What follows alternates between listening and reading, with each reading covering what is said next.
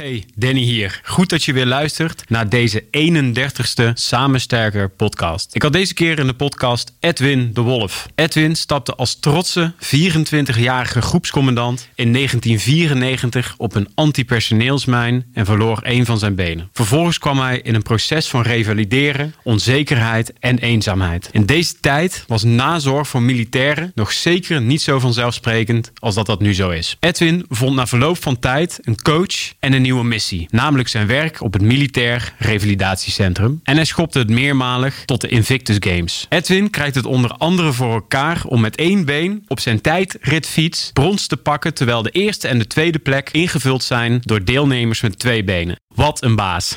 Edwin is een veelgevraagd spreker en auteur van het boek Kampioen op één been. Deze 31ste Samen Sterker podcast was extra speciaal. We hebben namelijk als doel om zoveel mogelijk donaties op te halen voor onderzoek tegen kanker. Ga naar www.grootverzettegenkanker.nl, klik in het menu op Teams en ga naar Koninklijke Marechaussee en doneer een bedrag wat jij kunt missen. Daarnaast delen wij in totaal 10 goodiebags uit voor de mensen die hebben gedoneerd. Mocht je hier interesse in hebben en hebben gedoneerd, stuur dan een mail naar communicatie.ltc.mindev.nl. Daarnaast wil ik jullie vragen om deze podcast zoveel mogelijk te delen via je Instagram, Facebook, WhatsApp of LinkedIn. Want hiermee help jij wellicht iemand die op dit moment strijdt tegen kanker.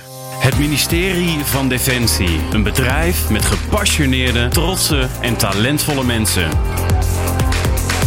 In deze podcast verbinden wij deze mensen zodat ze samen sterker worden.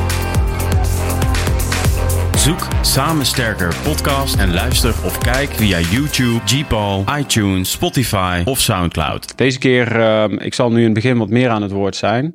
Kijk ook even op mijn blaadje, want uh, het is eigenlijk wel een hele bijzondere podcast deze keer. Het gaat natuurlijk over, over jouw verhaal. Ook um, voor de mensen die Edwin niet kennen, hier gaan we het zo over hebben. Kampioen op één been.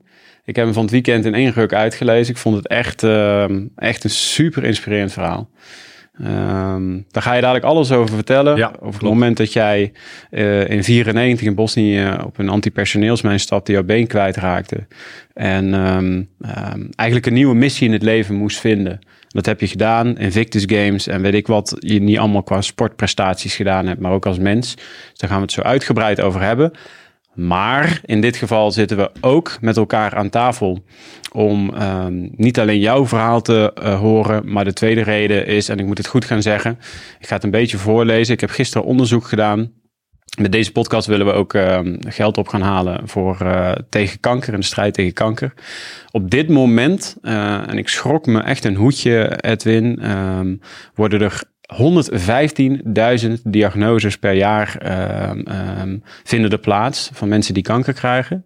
En in 2019 laten de cijfers zien dat ruim 45.000 mensen zijn uh, gestorven aan de gevolgen van kanker. Zo.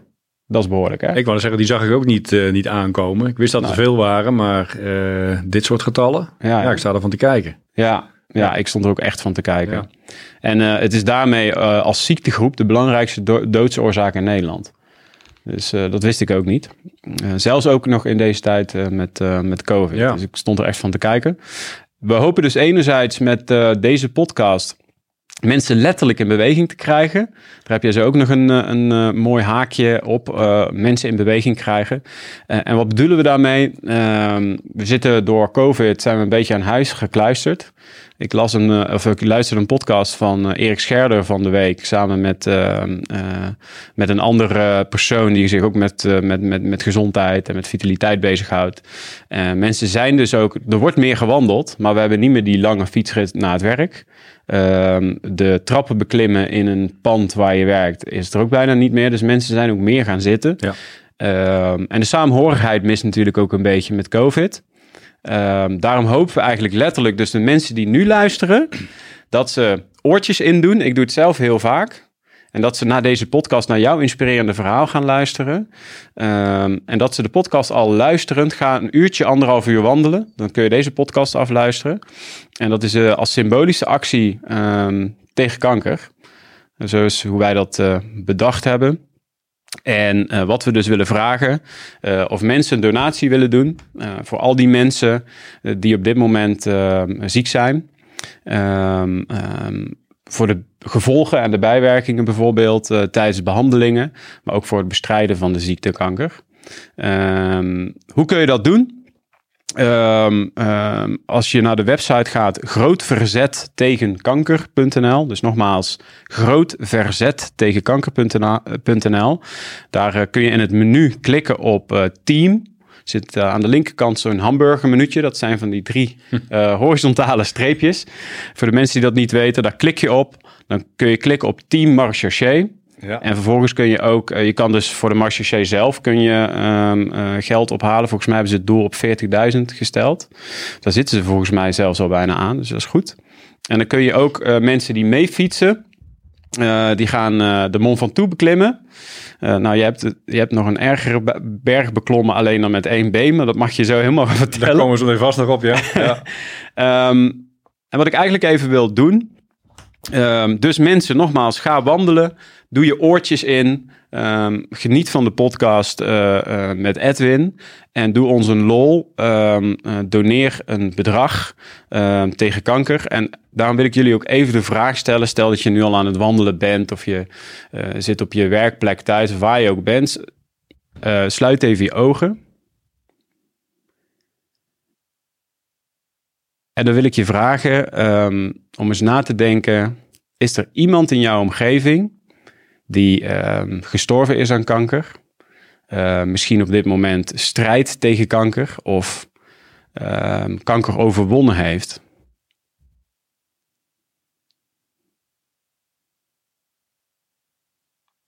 En als dat zo is, ja, wil ik je toch uitnodigen om echt een donatie te gaan doen. Want er zijn op dit moment heel veel uh, ook defensiecollega's uh, die op dit moment uh, strijden tegen de ziekte. Um, en als jij deze podcast luistert, een donatie doet, als jij um, dit, waar je hem ook treft, de podcast op LinkedIn, op Instagram of Facebook, ga hem dan maximaal ronddelen. Dan kunnen we veel geld ophalen. Ehm, waarom? Misschien red je er wel een collega mee, een vriend of vriendin of je kleinkind omdat het misschien uh, het onderzoek wat nu plaatsvindt over uh, tien jaar pas echt uh, ingezet kan worden. Misschien red je er wel iemand mee. Huh? Ik denk dat het heel goed is om, om te doen. Ik ga er in ieder geval aan bij dragen. Cool. dus dat gaan we straks na de afsluiting gewoon regelen. Ja. En, maar hij komt wel binnen op deze manier. omdat een goede vriend die heel dichtbij me staat, zeg maar. Die, ja. middels iets minder een jaar geleden is die ook uh, is ook vastgesteld dat hij, uh, dat hij kanker heeft. En iedereen ging ervan uit, nou die is... Ja, helaas, uh, die zal heel snel overlijden, maar hij is er gelukkig nog steeds. Maar die, die vecht momenteel tegen een best wel agressieve vorm van, van kanker. En het is wel het, het bizarre hoe vreselijk die ziekte ook is. Maar uh, de mensen die ik ken met kanker, de, die laten ook uiteindelijk weer zoveel vechtlust zien om uh, te proberen. Door met bijvoorbeeld een positieve mindset de schouders eronder te zetten. Om te proberen om die vreselijke ziekte uh, te verslaan. Ja. En ik ja. hoop dat dat vroeg of laat nog een keer gaat gebeuren. En ja. ja, dat, dat we straks kunnen zeggen van oké, okay, ik heb kanker. En we hebben voor elke vorm van kanker hele goede behandelmethodes. Zeer en, zeker. Uh, ja. Ja. ja. ja. We gaan hem te lijf. Zo is het, zo is het. Nou, en weet je, ik, ik vroeg me dan ook wel af, hè, want uh, ik ben zelf ooit, dat vertelde ik in het begingesprek ook, uh, mijn vader aan kanker verloren toen ik ja. 12 was. Een paar jaar later heeft mijn moeder, dus die heeft het wel overleefd, ook kanker gehad. was ik nog een jong mannetje. Uh, maar hij heeft dus ook, in jouw geval is het natuurlijk door een antipersoneelsmijn ben jij je been verloren. Maar mijn vader is destijds, uh, had, hij had botkanker, is hij zijn been verloren, uh, heeft hij een beenamputatie gehad uh, door kanker. Ja. Uiteindelijk is hij anderhalf jaar later toch nog overleden door uitzaaiingen. Maar ja, um, ja weet je, het is wel echt een, een, een, ding wat continu aanwezig is. Iedereen kent wel iemand. Ja, kijk, en ook door het werk wat ik heb op het uh, Militaire Revalidatiecentrum in Doorn, waarbij we wekelijks uiteindelijk ook mensen met een beenamputatie uh, bij ons binnen zien komen, die, ja, die kanker hebben gehad en daardoor een, een ledemaat moeten, moeten missen. Dus ja. het is heel confronterend en ik hoop dat we over een aantal jaren kunnen zeggen van we hebben het in, in grief en ja. we kunnen het verslaan. En het, het is ook echt zo, hè? want um, ik merkte ook dat, uh, uh, dat ik mijn kop een beetje in het zand gestoken heb als het gaat om de ziekte kanker. Want ik had zelf niet zo actief onderzoek nog gedaan. Uh, je verliest je vader en dan ga je vanzelf alles wat met die ziekte te maken heeft, althans zo werkt het bij mij, ging ik een beetje vermijden. Um, en echt actief onderzoek doen naar welke ziektes er nu er zijn. Meer dan honderden vormen van kanker. Hè? Ja. En uh, toen dacht ik, ja, weet je, dat doneren, uh, hoe gek het ook klinkt, hè, is misschien gek dat ik dit zeg, heeft dat nou wel echt zin? En toen ging ik uh, doorlezen, kom je er toch wel achter dat nieuwe manieren van bestralen, um, um, door, dat, ze, dat ze bijvoorbeeld minder organen kapot gaan. Vroeger was dat veel erger. Dat je door je chemokuren veel minder ziek wordt. Uh, veel minder bijwerkingen ja. krijgt van behandelingen. Maar ook daadwerkelijk met uh, verschillende soorten therapieën. Uh, dat, dat, dat, dat de levensverwachting van mensen met kanker uh, meer dan vijf jaar verlengd wordt in de meest agressieve vormen. en dat vond ik wel heel bijzonder om te lezen. Ik denk, moet je kijken joh, als mijn vader dat in die tijd had gehad. Ja dan had ik nog een langere tijd met hem door mogen brengen, snap ja, je? Ja, dus. ja, het is alleen maar mogelijk uh, dit soort toch wel baanbrekende resultaten door, door heel veel geld te, te doneren. Want uiteindelijk, ja. uh, er is heel veel geld nodig. Ja. Voor onderzoek. Uh, het is soms bijna onbetaalbaar, maar dit zijn wel uiteindelijk de dingen waar het mee begint. Het begint klein en uh, uiteindelijk moet het uh, steeds groter en steeds beter worden. Ja. En uh, ja. dat we hopelijk, wat ik al zei, straks met een pilletje erin of een spuit erin. Ja, echt. En zeggen van nou, dat hebben we ook weer gehad. Ja, hè? Ja. ja. ja. Nou, ik hoop dat de mensen inmiddels al lekker opgestaan zijn en aan het wandelen zijn, want daar doen we het wel voor.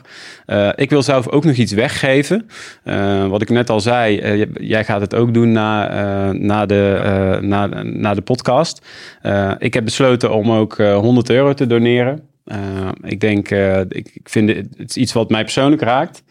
Uh, en daarnaast ook, um, um, nou jij werkt op het Militair Revalidatiecentrum. Dus jij ziet ook heel veel mensen met leed. Daar ja. haal je ook heel veel zingeving uit. Ja. Ik persoonlijk, en daarna gaat het helemaal over jou, ben naast mijn werk bij Defensie nu ruim een jaar bezig met het bedrijf Portretmakers, wat ik vertelde. En uh, zeven van de tien mensen die ik interview, die zitten in de laatste levensfase, uh, omdat ze uh, aan kanker lijden. waarbij vrienden en familie, een vriendengroep zegt, wij willen een videoportret van mijn, um, mijn, mijn vriend of vriendin. Um, voor de kinderen als na, nagedachtenis. Um, en ik ben hier ooit eigenlijk mee begonnen uh, door een podcast, Ongekend Talent, die ik al een tijdje deed. Waarin ik met een achternicht van mij aan tafel zat. Die is afgelopen uh, november is, uh, overleden. op 35-jarige leeftijd met een dochtertje van vijf. En um, um, toen waren we al bezig met het bedrijf Portretmakers om videoportretten te maken van mensen in de laatste levensfase. Zodat ja, het stemgeluid van een vader en een moeder, wat ik dus gemist heb, ja. uh, bewaard blijft. En Ja. dat doen we in een heel mooi diepte-interview waar familieleden uh, uitgebreid uh, bevraagd worden door ons. Dus er vinden allemaal interviews in de voorkant plaats. En uiteindelijk gaan wij hier in deze studio waar wij nu zitten, gaan we een nagedachtenis creëren. En één zo'n um, uh, videoportret voor iemand die in zo'n fase zit, uh, ga ik ook weggeven. Dat is een zeer kostbaar product, maar wij vonden dat we dat moesten doen. Dus uh, mensen die heel graag een videoportret willen krijgen. Um, uh, we kunnen er maar één weggeven, helaas. Uh, ga even naar de website www.portretmakers.nl. www.portretmakers.nl. Uh, um, er zullen heel veel mailtjes komen. Wij moeten uiteindelijk iemand kiezen, natuurlijk. Um, en dan gaan we ook naast die 100 euro donatie die ik ga doen, gaan we ook een portret weggeven. Wat goed. Dus, ja, toch? Ja, maar nou. ook dankbaar dat je dit soort dingen doet. Enerzijds natuurlijk voor de mensen die het betreft, want een stem ligt voor altijd vast. Maar aan de andere kant is het ook natuurlijk enorm confronterend en super emotioneel. Uh, ja. uh, maar aan de andere kant voor jou ook wel heel bijzonder dat je zo dichtbij mag komen. Want als buitenstaander zo dichtbij komen in zo'n fase in iemands leven, dat is toch wel heel erg bijzonder. Ja, ja het is heftig en ik, ik doe er ook echt niet meer dan één per week. Nee. Het is uh, alleen al al die gesprekken met uh, dierbaren, ja. zoals wij ze noemen. Ja. Ja, weet je, soms krijg je gewoon een moeder aan de telefoon en die is eerst een half uur aan het huilen. Ja. Het is voor hen al, uh, dit traject bij ons is voor hen al rouwverwerking, terwijl Ja. de persoon er nog is. Ja, Ehm, en, en wat we veel zien is dat als iemand heen gaat en nog vrij jong is, want het zijn vaak wel mensen tussen de 35 en de 55 die wij hier in de studio hebben, of bij hen thuis, dat gebeurt ook, uh, zie je toch wel op een gegeven moment dat de persoon in kwestie uh, al wat meer berusting heeft gevonden en de omgeving nog echt, ja, die blijven achter. Hè? Ja. Net als de militair die op uitzending gaat. Uh, dat is vaak niet zo'n uitdaging. Uh, maar de personen die thuis blijven. Ja. Dat klopt wat je zegt. Ja, ja. ja. ja. die militair die zet op een gegeven moment zo'n knop om. En gaat voor die vier maanden, zes maanden, negen maanden, naar gelang uh, je uitgezonden wordt, uh, is gewoon full focus daarmee ja. mee bezig. En er komt een stukje professionaliteit om de hoek. Uh, maar thuis blijft alles gewoon doordraaien zoals het was. Uh, met een hoop onzekerheid van hoe gaat het met mijn partner. Ja. Uh, de wereld draait door, opgroeiende kinderen, het is allemaal druk. Ja. we moeten van alles, je loopt tegen problemen aan. ja. Ja. Ja. ja, het zijn uitdagingen. Ja. Dus, dus voor de mensen, nogmaals, groot verzet tegen kanker.nl. Ga even naar het menu. Klik op uh, Teams, ga naar de Koninklijke Marché. Deel dit bericht op social media kanalen. Um, we willen echt mensen uitdagen om via LinkedIn, Facebook maximaal deze podcast te verspreiden. Want uh, ik heb jouw boek Kampioen op één been heb ik echt nogmaals met heel veel plezier gelezen. En ik wil langzaam eens even gaan kijken naar jou, naar jouw verhaal, want dat is zeer inspirerend wat mij betreft. Um, ik ben nu veel te veel aan het woord geweest. Daarom ga ik jou het woord geven en ga ik mijn mond houden. Wie is Edwin de Wolf? Ja, wie is Edwin de Wolf? Uh, geboren in uh, het Harderwijkse in 1969, 22 november 69. En daar ben ik uh, opgegroeid op jonge leeftijd om vervolgens te verhuizen richting het Ermeloze. Ehm, daar woonden we vlak, vlak bij de generaal spoorkazerne. Dat was in die tijd nog verplicht, omdat mijn vader beroepsmilitair was bij de Koninklijke Landmacht. En een uh, functies uh, vervulde binnen de panzerinfanterie. En uh, in die wereld ben ik dus feitelijk ook opgegroeid. Ehm, super relaxte jeugd gehad. in een echt wel militaire wijk. als je daar G8 riep, dan begon alles op zijn grondvesten te trillen. Uh, maar dat maakte het wel speciaal en bijzonder. Ook met feesten en partijen bij mij thuis. Uh, ja, en daar ben ik feitelijk opgegroeid. En daar is ook mijn interesse uh, ontstaan in het werken en leven binnen de defensieorganisatie. omdat mijn vader daar werkte. Je opa ook, hè? Ja, en in het verlengde daarvan, mijn opa die heeft ja, de Tweede Wereldoorlog meegemaakt als dienstplichtig sergeant. Als groepscommandant uh, was hij gepositioneerd in de Peelraamstelling Zuid bij het plaatsje Griensveen. Ja. En de verhalen van, van die man, die, dat trok mij zo aan. En dan moet je je voorstellen dat op zijn jonge leeftijd hoor je niet de verschrikkingen van oorlogsvoering. Nee, op zijn jonge leeftijd word je gewoon meegezogen in een, in een avontuur, een heel spannend jongensboek. Uh, want de holocaust op zijn jonge leeftijd, dat zeg je gewoon nog niks. Maar je hoort wel het avontuurlijke uh, uh, erin. Maar als je ouder wordt en je, realiseert er, je, je, realiseert je wat daadwerkelijk gebeurd is. En um, uiteindelijk ook waar, wat het werk is wat jouw vader in die tijd uh, deed.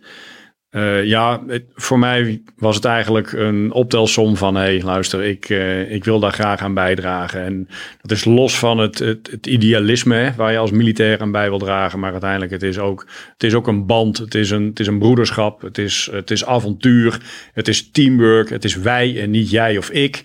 Um, dat totaalpakket maakte het voor mij bijna logisch dat ik uh, uiteindelijk ook uh, beroepsmilitair wilde worden. En uiteindelijk uh, ja, resulteerde dat erin dat ik in januari 1990, het is een paar jaar geleden, mocht gaan melden op de Koninklijke Militaire School in Weert. Mm -hmm. Om daar opgeleid en gevormd te gaan worden tot, tot onderofficier.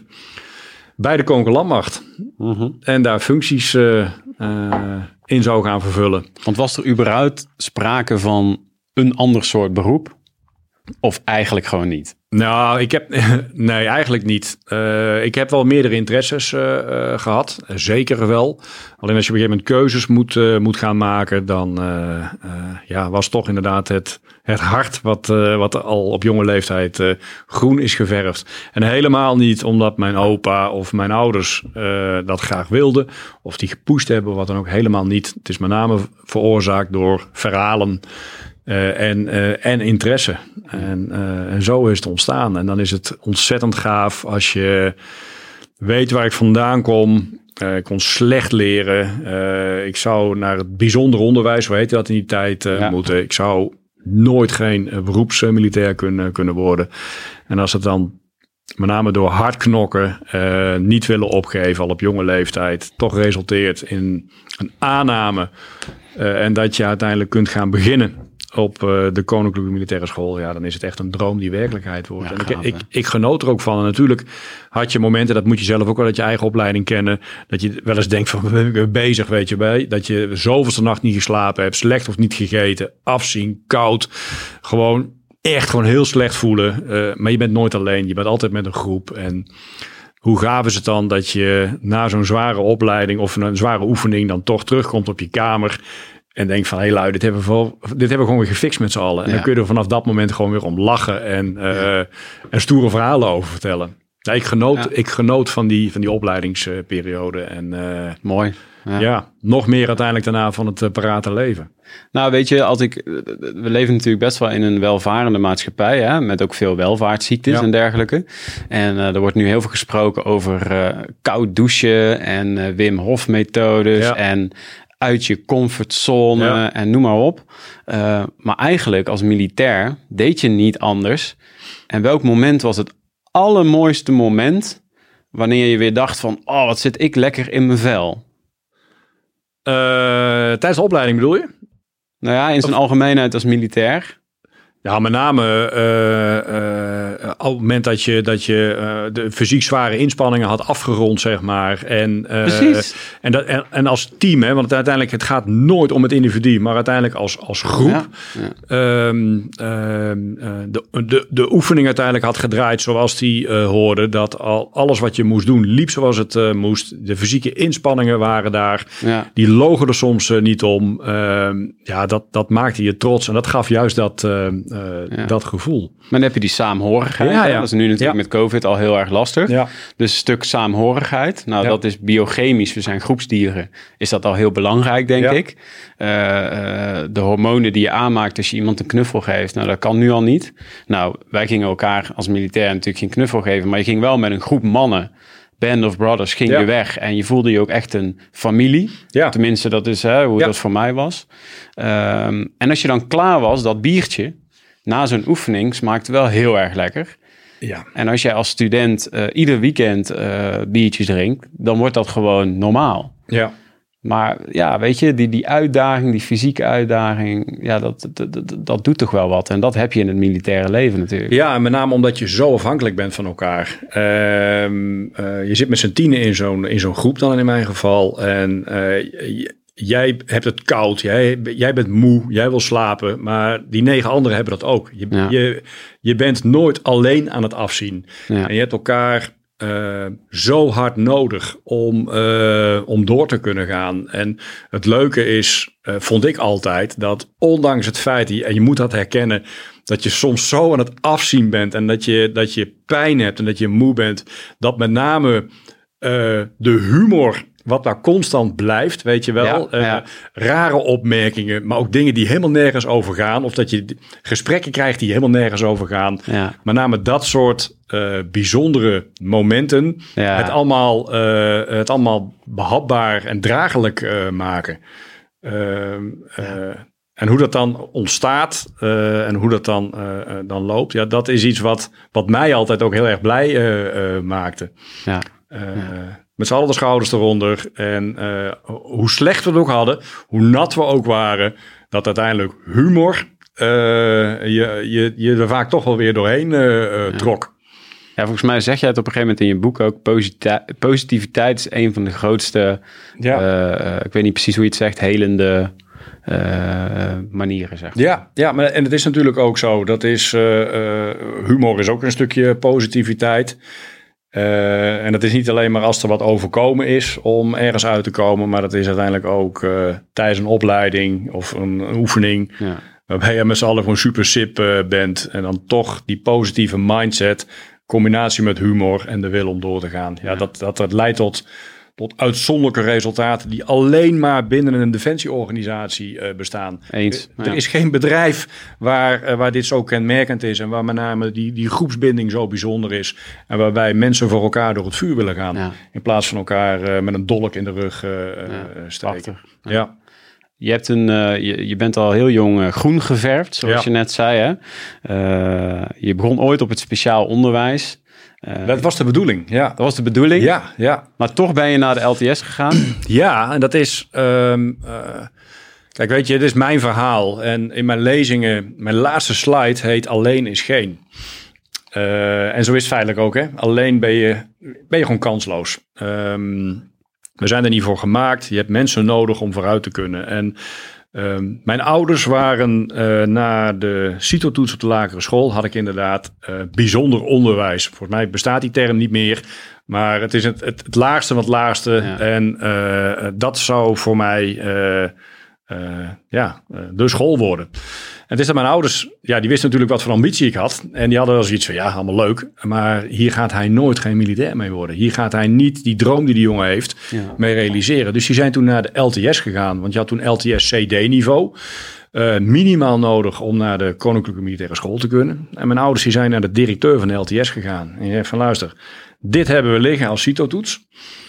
Dit is de ambitie van onze zoon. Uh, hoe gaan we dat bij elkaar brengen? Ja. En dat moet ergens hier beginnen. Ja. En die directeur die zegt van, uh, hij zegt nou, als dat zijn ambitie is, we gaan gewoon beginnen. Uh, hij zal zelf kaarten ervoor moeten knokken. En, maar we gaan het zien. Maar je had een doel. Maar ik had een doel. Dus mijn ouders komen terug van dat gesprek. En die, die zeggen van, hey, we zijn bij de LTS geweest, bij de directeur. Je mag op die school starten. Dus vanaf nu ligt, of vanaf het nieuwe schooljaar, ligt die bal voor een open goal. Het is aan jou om die bal erin te trappen. Ja. Je zult kaart moeten knokken. En ik ben begonnen. En ik vond het super spannend. En de eerste rapport was allemaal zesjes. Uh, maar het waren allemaal voldoendes. Ja. En ik kwam daar hartstikke trots mee thuis. En ik zeg tegen mijn ouders van het zijn allemaal zesjes. En ik zeg de volgende worden allemaal zevens. Ja. En de volgende werden allemaal zevens. En ik kwam thuis, allemaal zevens. Als jij een doel stelt. Ja, en de volgende, ik zeg dat worden allemaal achten.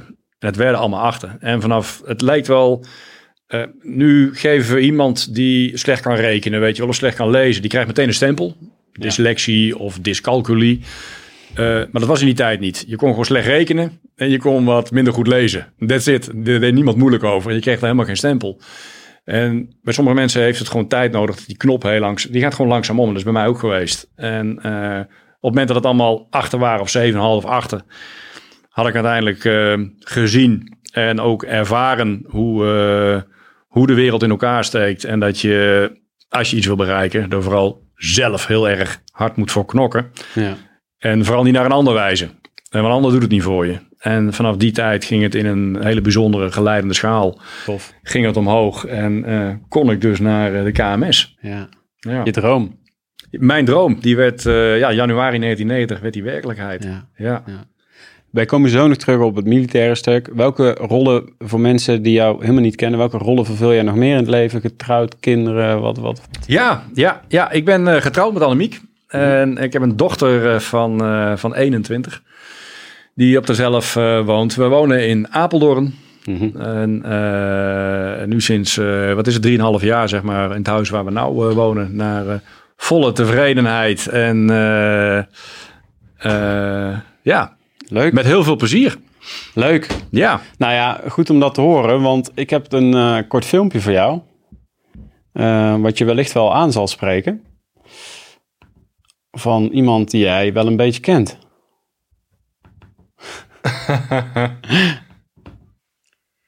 ik heb Edwin ruim 15 jaar geleden leren kennen als een typisch geval van what you see is what you get. Zijn no-nonsense mentaliteit en niet lullen maar poetsen instelling sprak mij enorm aan. Als hij ergens voor gaat, levert hij nooit halfwerk, of dit nou gaat om sport, het inspireren van mensen, zijn werk, privé of het opkrabbelen na een tegenslag. Hij gaat er altijd vol voor en zal zich voor de volle 100% inzetten. Na zijn eerste Invictus Games in 2016 in Orlando kreeg hij de kans om veel lezingen te geven en nog meer mensen te inspireren. En uiteindelijk kwam er zelfs een boek en vorig jaar zelfs een koninklijke onderscheiding. Wie had dat gedacht? Edwin is door zijn doorzettingsvermogen en incasseringsvermogen een inspirerend persoon. Ook voor mij. Edwin, ik ben trots op jou. Slecht Rikke. ja. Ja, nee, die komt binnen zonder kloppen. ja, ik zie het aan ja. Ja, ja. ja hoe mooi is dat, weet je, dat... Uh, uh... Ja, ik ben er gewoon even stil van. dat gebeurt niet vaak, je, zeg maar. Je wist, je wist, het echt niet? Nee, ik wist het echt niet. Nee, ik was natuurlijk wel gevraagd om... Uh, um, hoe heet het, om iemand uh, naar voren te schuiven, zeg maar. En om, om daar nog wat, wat vragen te stellen. Ik weet niet eens meer hoe het precies gebracht werd.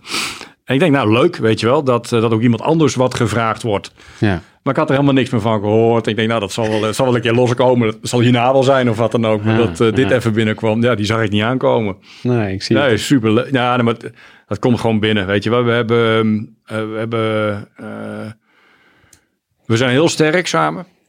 Uh, we hebben ook een hele zware periode gehad. Want ik doe uh, mijn, uh, mijn dochter van 21, maar Annemiek en ik, die hebben ook een zoontje wat overleden is. En, dus we hebben een ontzettend lange weg daarna moeten begaan.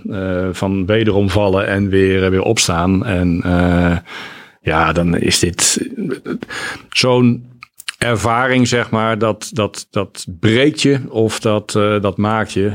dat sloopt je, sloopt een relatie of maakt een relatie. En we zijn er nog steeds. Ja. Dus um, dat, zegt, dat zegt meer dan genoeg, denk ik. Want, want, want je zegt even iets tussen neus en lippen door, wat ja. je natuurlijk niet wist. Nee. Uh, wil je daar iets over vertellen? Ja, nee, natuurlijk. Uh, Annemiek die was zwanger uh, van ons zoontje, Levi zou die gaan, gaan heten. op een gegeven moment moesten we voor een echo.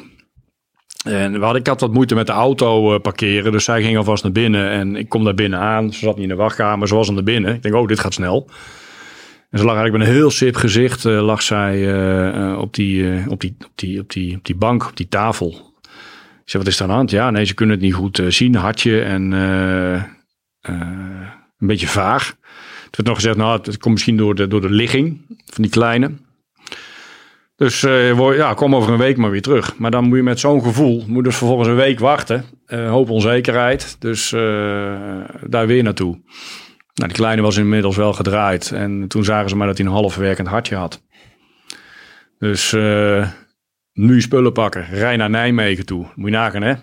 Krijg je zo mededeling. Een hal, een, we zien maar een half functionerend hartje. Moet dus in de auto stappen en naar Nijmegen rijden. Met alle ja. risico's van die met je, met je met de kop totaal niet bij. En we daar uh, werd er uh, een scan of een echo uitgevoerd. en vervolgens ja, werd daar geconstateerd van, nou, dit is gewoon niet goed gewoon niet goed. Heftig, en uh, dan kom je uiteindelijk, uh, uh, als die het al zou overleven, zou die zwaar en zwaar gehandicapt zijn. zolang die in de baarmoeder zit en met die navelstreng vast zit, dan klopt het hart wel. Maar het hart dat functioneert nog niet echt zelfstandig. Dat gebeurt pas na, na de bevalling. Dan moeten er twee kleppen sluiten. En dan neemt het hart neemt het over. Hm. Dat zou dus nooit gebeuren. Dus dan word je voor de keus gesteld van wat, wat doe je? Uh, maar onderaan de streep, uh, overlevingskans uh, nihil. Dus toen hebben we ook gezegd van wek het op. En ja, het is niet alleen het lijden van het kind, maar het ook het lijden van ouders waar je het op dat moment over hebt. En, ja.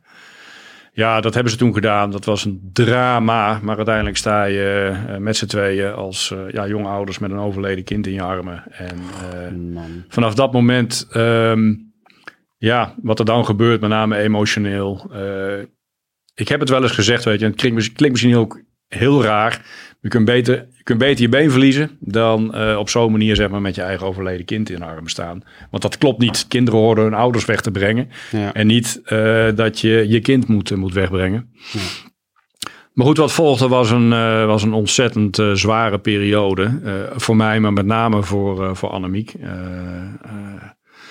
Maar uiteindelijk, die, wat ik al zei, dat zo'n periode, dat kun je maken of het kan je breken. En eh, eh, we hebben ontzettend veel steun gehad aan elkaar. Ja. En uh, met name ook, dit is ook weer een stukje teamwork uiteindelijk om er bovenop te komen. En uiteindelijk, een kind is ons niet gegund, klaarblijkelijk. Om wat voor reden ook. Dus we hebben ook gezegd van, hé, hey, we gaan op andere manieren gaan we invulling geven aan het, aan het leven. En ja. ja. dat lukt gelukkig, ja. Mooi team. Ja, ja maar dat, dat is het ook met, uh, met recht. Ja. En, uh, Wauw. Dus deze kwam wel even, even binnen. Ja, Dus, ja. ja. Ik, ik, ik, voelde en merkte het inderdaad heel erg. Ja, er zit zoveel, zoveel meer achter, weet je. En eh, ook heel veel emotie en pijn. Kijk, mensen die mij kennen met mijn lezingen en de dingen die ik doe, die zien één kant van de medaille. En natuurlijk zien ze wel eens een traan en een lach. Uh, daar kunnen we het zo meteen ook nog wel over hebben als het gaat over mijn moeder en de Invictus Games in Sydney. Mhm. Dat is zo'nzelfde verhaal. Uh, of COVID en mijn moeder, wat ik vertelde. Uh, maar dit, dit is er ook zo eentje, die, die hakt er Ja. gewoon in. En ja, dan schaam ik me er ook niet voor om de emoties gewoon even de vrije loop uh, te laten. Je bent een mens. Ja, en het zou, ik zou behoorlijk ziek zijn als dat niet zou gebeuren, zeg maar. Zo is het. Ja. Ja. Ja. Thanks. Ja, Kwetsbaarheid. Ja, het kan Ja. ook niet anders. Nee, nee, dat is. Ik, dat ik is- wist het natuurlijk ook niet. Nee. Is dit recent geweest of niet, Edwin? Nee, nee, nee, nee. Dit is al van, uh, van jaren uh, terug, zeg maar. Ja, oké, dat maakt verder niet uit. Maar dat maakt niet uit. Kijk, die, het is precies hetzelfde als het verlies van een been. Uh, een jongensdroom die in, in duigen valt. Het verlies van een, van een kind. Dat krijgt op een gegeven moment een, een, hopelijk een plaatje. Die deur die staat op een kier en die gaat open als nodig is. En, uh, ja. en voor de rest blijft hij gewoon op een kier uh, staan. Ik heb jouw boek hier liggen. Ik heb jouw boek dus gelezen. Ja. Um, daar schrijf je, in het boek schrijf je daar niet over, over dit stuk, hè? Ja. Uh, of heb ik dat? Nee, nee, ik heb nee, het boek. Nee, nee dat is, het is keuzes maken, weet je. En ook zo'n boek dat... Er, er, staat zoveel niet in wat er misschien ook wel in had gekund. En op een gegeven moment maak je daarin keuzes. Ja. Uh, uh, wat, uh, wat neem je daar wel en wat neem je daar niet in, uh, in op? En misschien zijn sommige verhalen wel geschikt die je nu niet hebt opgenomen, maar misschien in een vervolgboek opgenomen zou ja, kunnen worden. Ja, ja. dus. Ambities? Ja, maar dat, ja, dat, ja. Okay. en daar ben ik vooral over aan het nadenken. Ja. Ik wil heel graag dat het effect van het boek hetzelfde is als met dit boek. Uh, Ja. Maar dat is een proces van, uh, van wat gewoon heel veel tijd nodig uh, heeft. En waar we over praten. Ja. En ook met de mensen waar ik, met Bert en met Siebe, waar ik mee samenwerk. ja, met een borrel erbij, gewoon eens een boom opzetten. Oké, wat, wat, wat zou het product dan, dan kunnen Ja. zijn? Maar het moet, het moet iets brengen. Ja. ja. Hey, um, ik wil langzaam een beetje uh, toch naar jouw boek gaan. Ja. Uh, ik had deze natuurlijk ook helemaal niet aan zien komen. um, dus ik moet even schakelen ook. Um, jij bent, uh, net verteld, je, je, bent echt een militair in hart en nieren. Hè? Dat zit erin. Uh, je bent naar de KMS gegaan. Uh, je werd op een gegeven moment groepscommandant. op 41ste stoottroepen, zeg ik dat ja, goed? 41 panzerinfanteriebataljon stoottroepen. Kijk. Ja, mondvol. Uh, hoppa. Op een gegeven moment nog uh, 12e infanteriebataljon ehm, luchtmobiel. Ja. Uh, en op een gegeven moment kwam er een punt, uh, wat eigenlijk iedere militair natuurlijk graag wil. Train as you fight. Uh, we gaan op uitzending. waarbij jij in 1994 vertrok jij naar Bosnië. Ja. Zou je daar eens iets over kunnen vertellen? wat, was, wat was er op dat moment gaande daar? wat was jullie taak en wat was het doel? Ja, midden jaren 90 was er een uh, best wel grootschalig conflict gaande in het voormalig Joegoslavië. Uh, waarbij uiteindelijk ook een hoop moordpartijen waren en een gigantische escalatie gaande was. Um, de VN besloot uiteindelijk uh, in die periode om uh, VN-troepen in te gaan uh, zetten en ook zogenaamde safe havens, safe areas te creëren, waar de bekendste denk ik toch wel Srebrenica van, van is. mijn pelotonscommandant Chris Sutherland die riep, ja, riep zijn groepscommandanten, waar ik er één van was, bij zich van lui. We gaan over vier maanden gaan wij naar Srebrenica. We hebben vier maanden tijd om ons voor te gaan bereiden op onze eerste operationele inzet. En ik had echt, hij sprak die woorden uit. Ik dacht, yes, weet je wel, ik kan eindelijk bewijzen dat ik aan het juiste hout gesneden ben. Ik kan bewijzen dat die jonge gedreven sergeant, ja, klaar is voor zijn werk. Dat hij zijn ja. ding kan doen. 24 jaar. 24. En aan de andere kant had ik ook zoiets van, ja shit, maar kan ik dat ook wel?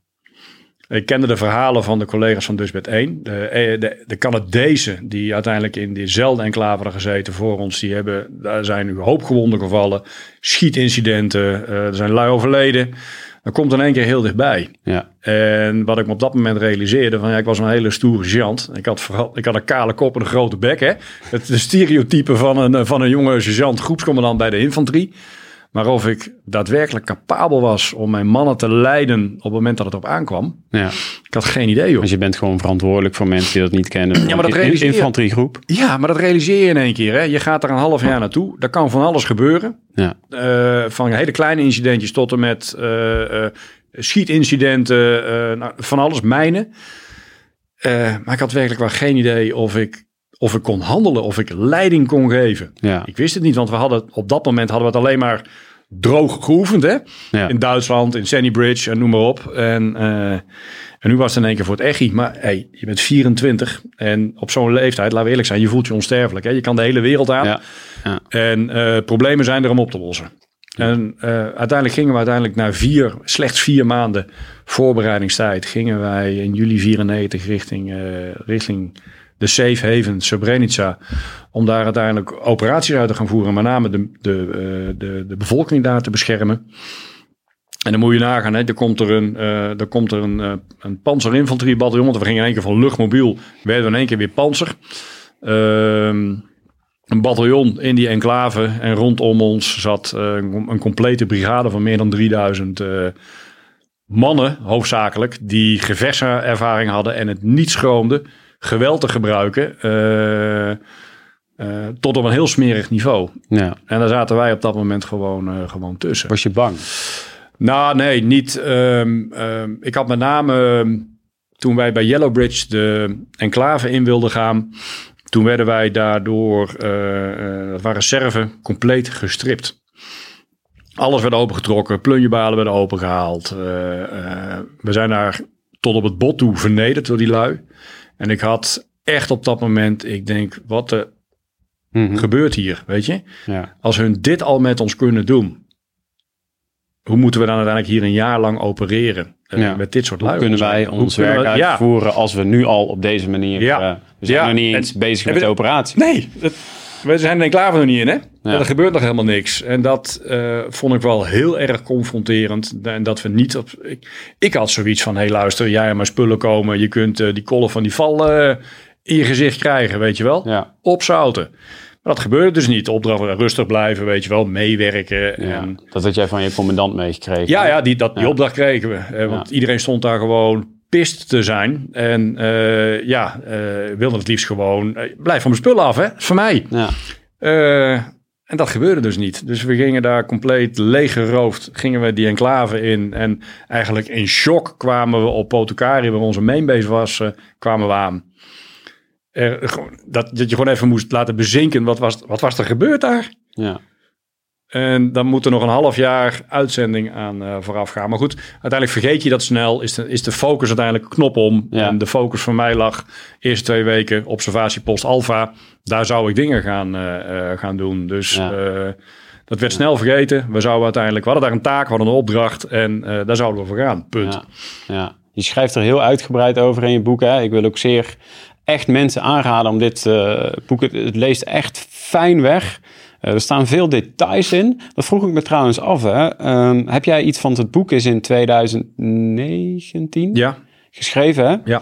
Eh, had jij dan iets van dagboeken bijgehouden of brieven? Of zat dat nog allemaal zo helder in jouw geest? Nou, enerzijds geef ik eh, al sinds 2016 geef ik lezingen.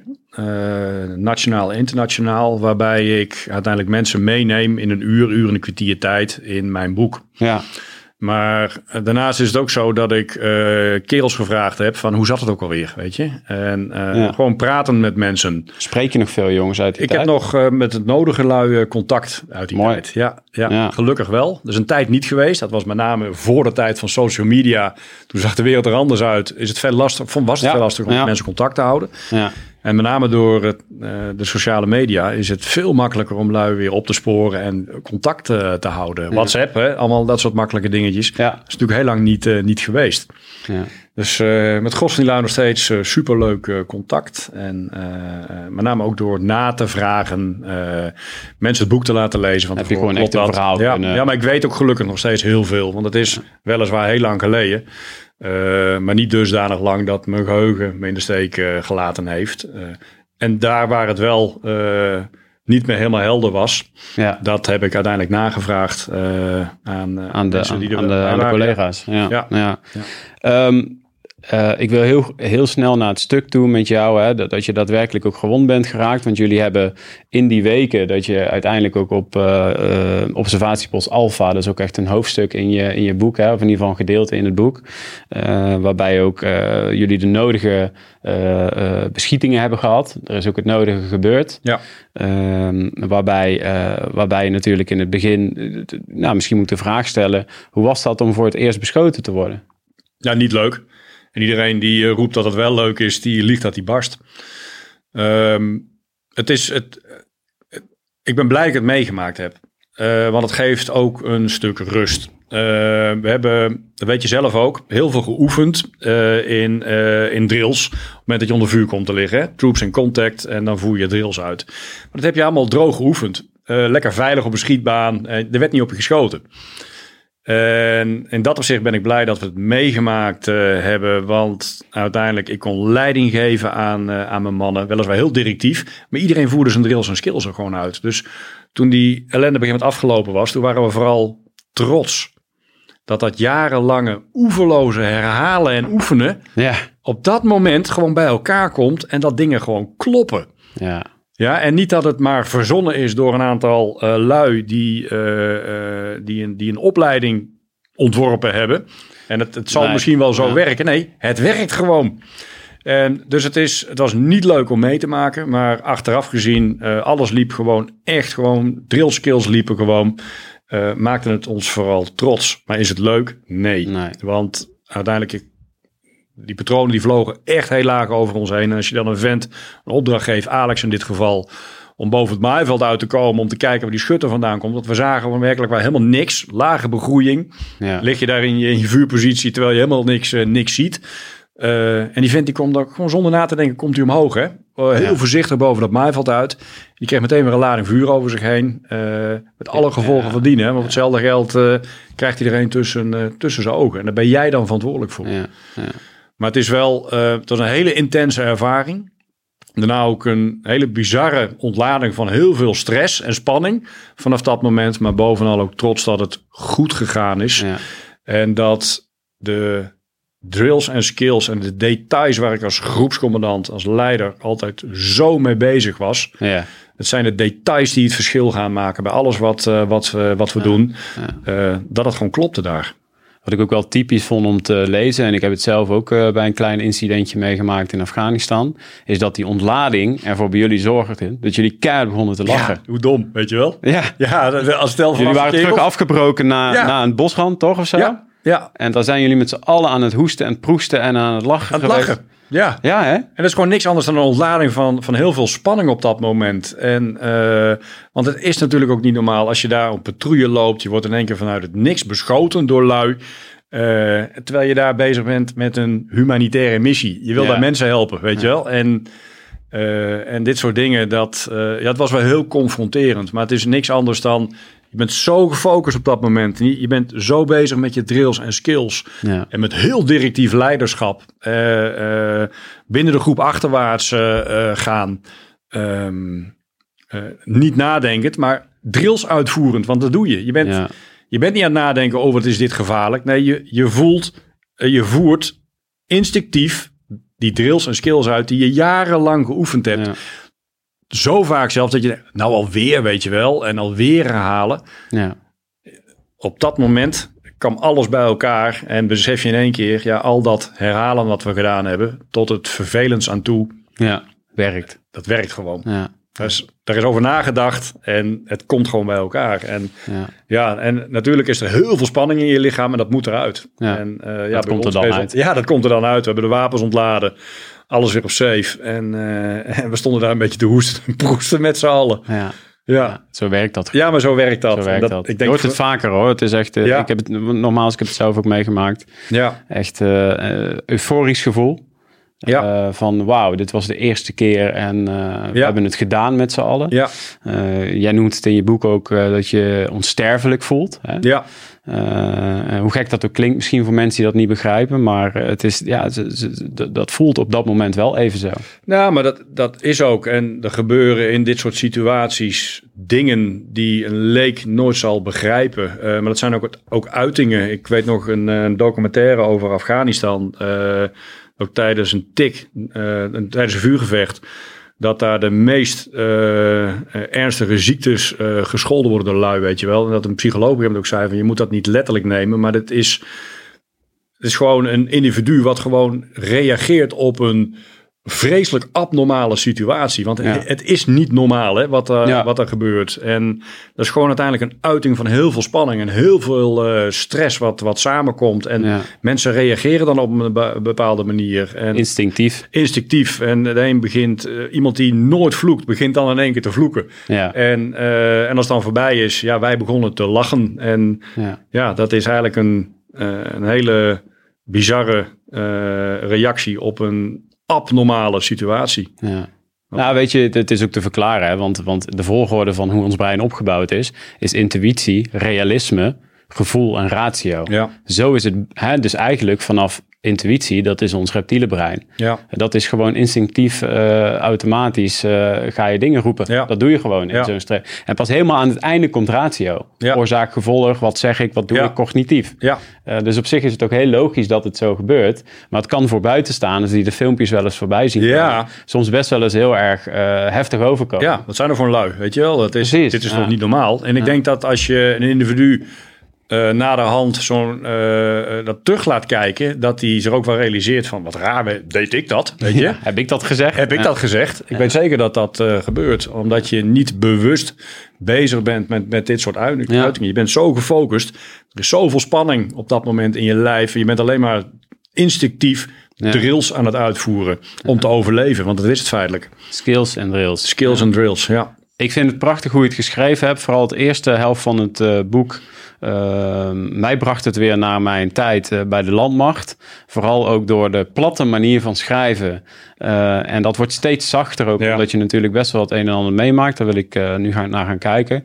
Maar ook de heerlijke militaire taal die erin... Uh, ik was zelf weer helemaal terug bij de landmacht, joh. Ja. Door jouw schrijfstijl. Ja, ik vond het echt ik vond, ik vond het fijn om te lezen. Ja, nou goed, het is natuurlijk een, ook dit is een team effort. Uh, ik heb zelf het chronologische verhaal geschreven en uiteindelijk uh, ben ik uh, met de schrijver om tafel gaan zitten om het beeldend te maken. En met name ook om het herkenbaar te maken voor, voor ja, maar ook voor, voor militairen, zeg maar. Ja. Maar ook de leek mee te nemen. Oké, okay, okay, wat voor wereld is dat nou, weet je? Ja. En daar hoort, hoort dit soort dingen horen daar, uh, horen daar ook bij. Het is je gelukt. Ja, ja, ja, het is ons gelukt. Ja, ja. Of ja inderdaad, het is jullie gelukt. Hey, um, nou, de mensen moeten vooral gewoon gaan lezen wat jullie allemaal mee hebben gemaakt. Maar op een gegeven moment um, was er die desbetreffende patrouille met jouw club. Um, dat je ook daadwerkelijk gewond bent geraakt. Um, zou je uh, ons daar eens in mee kunnen nemen? ja, na natuurlijk. Uh, wij gingen op die betreffende dag, 18 augustus 94, gingen wij, uh, s ochtends om 8 uur uh, verlieten wij observatiepost Mike, waar wij op dat moment waren. En van waaruit wij onze operaties uitvoerden. Zouden wij voor een patrouille gaan richting hoogte 820. Dat was niet zo gek ver lopen en dat was de hoogtelijn waar we die week daarvoor onder vuur hadden gelegen. Dus uh, ja, als groepscommandant uh, ben ik uh, begonnen met mijn bevelvoering, de kerels voorbereid, waarbij we ze meenemen in een soort filmpje uh, hoe die patrouille gaat verlopen. En we zijn gaan, gaan verplaatsen. Boven hoogte 820 aangekomen hebben we in eerste instantie hebben we een drie kwartier hebben wij openlijk zitten waarnemen. Dat is uiteindelijk gewoon oppervlakte, aapjes kijken. Wij keken naar de serven, hun keken naar ons, show in de flag. We zijn er, weet je Meer was het eigenlijk niks. Niks spannends en met een mooi weertje erbij. Nou, na ongeveer drie kwartier gaf ik de opdracht dat we ons gingen verplaatsen richting een aantal opstellingen die daar waren. En we liepen vrij ver uit elkaar. En ik zeg tegen mijn twee voorste pionierverkenners van... Uh, ik check deze wel even. Want er waren een aantal opstellingen. ik check deze opstelling wel even, want we wilden kijken of die gebruikt zou uh, worden. Of er misschien wel mensen waren. Want wat we niet wilden is dat daar uh, lokale strijders zaten die, die de Serven die buiten de enclave waren, zouden gaan treiteren met alle gevolgen van, van dien. Dus ik zeg, ik check deze wel even. En waarom ik nam ik dat besluit? Omdat ik geloof heilig in, als leidinggevende in voorbeeldgedrag. Ik vind als jij stelselmatig je twee voorste pionierverkenners de opdracht geeft om de meest gevaarlijke dingen te doen. Het zijn ook de mannen die de eerste klappen op moeten vangen als je vuur van voren krijgt. Ehm, dus ik zeg, ik check deze wel even. Dus loop naar die opstelling toe, kom bij je opstelling aan. En uh, ik wil die opstelling checken. En uiteindelijk was er vanuit het niks, was er een ontzettende dreun, uh, een harde explosie. Uh, ik word die opstelling in, ingeduwd door de druk van de explosie. En uh, ik ben blind en ik ben doof. En ik hoor mezelf alleen maar krijsen en gillen van de pijn. Compleet in paniek. En vraag me niet hoe. Uh, want ik zat op mijn knieën en toen ik eenmaal weer kon zien, zat ik op mijn achterwerk. Hoe dat gebeurd is, is een raadsel. Uh, omdat die ruimte daar ook bijna niet, niet was. maar ik zat op mijn achterwerk in een loopgraafje. En ik, mijn ogen, ik zie weer wat. En Peter, de medic die ik bij me had, die zie ik met trillende handen zie ik zijn, uh, zijn ding doen. Helemaal gefocust op mijn been. En ik kijk ook naar mijn been. En het is niks anders dan kapot getrokken, uh, zwart. Vlees is het, rood. En het is dat hij aan mij vroeg van Ed, heb je nog ergens last van buiten je been? Ik zeg, mijn arm doet zeer, ik kan mijn arm niet bewegen. En hij tilt mijn arm op en het bloed dat spoot er op het pompen van uh, het hart met bruine stralen bloed spoot dat eruit. En ik was op dat moment gewoon, ja, gewoon bang. Ik wilde weg daar, ik wilde naar huis. En uh, ik begon het koud te krijgen.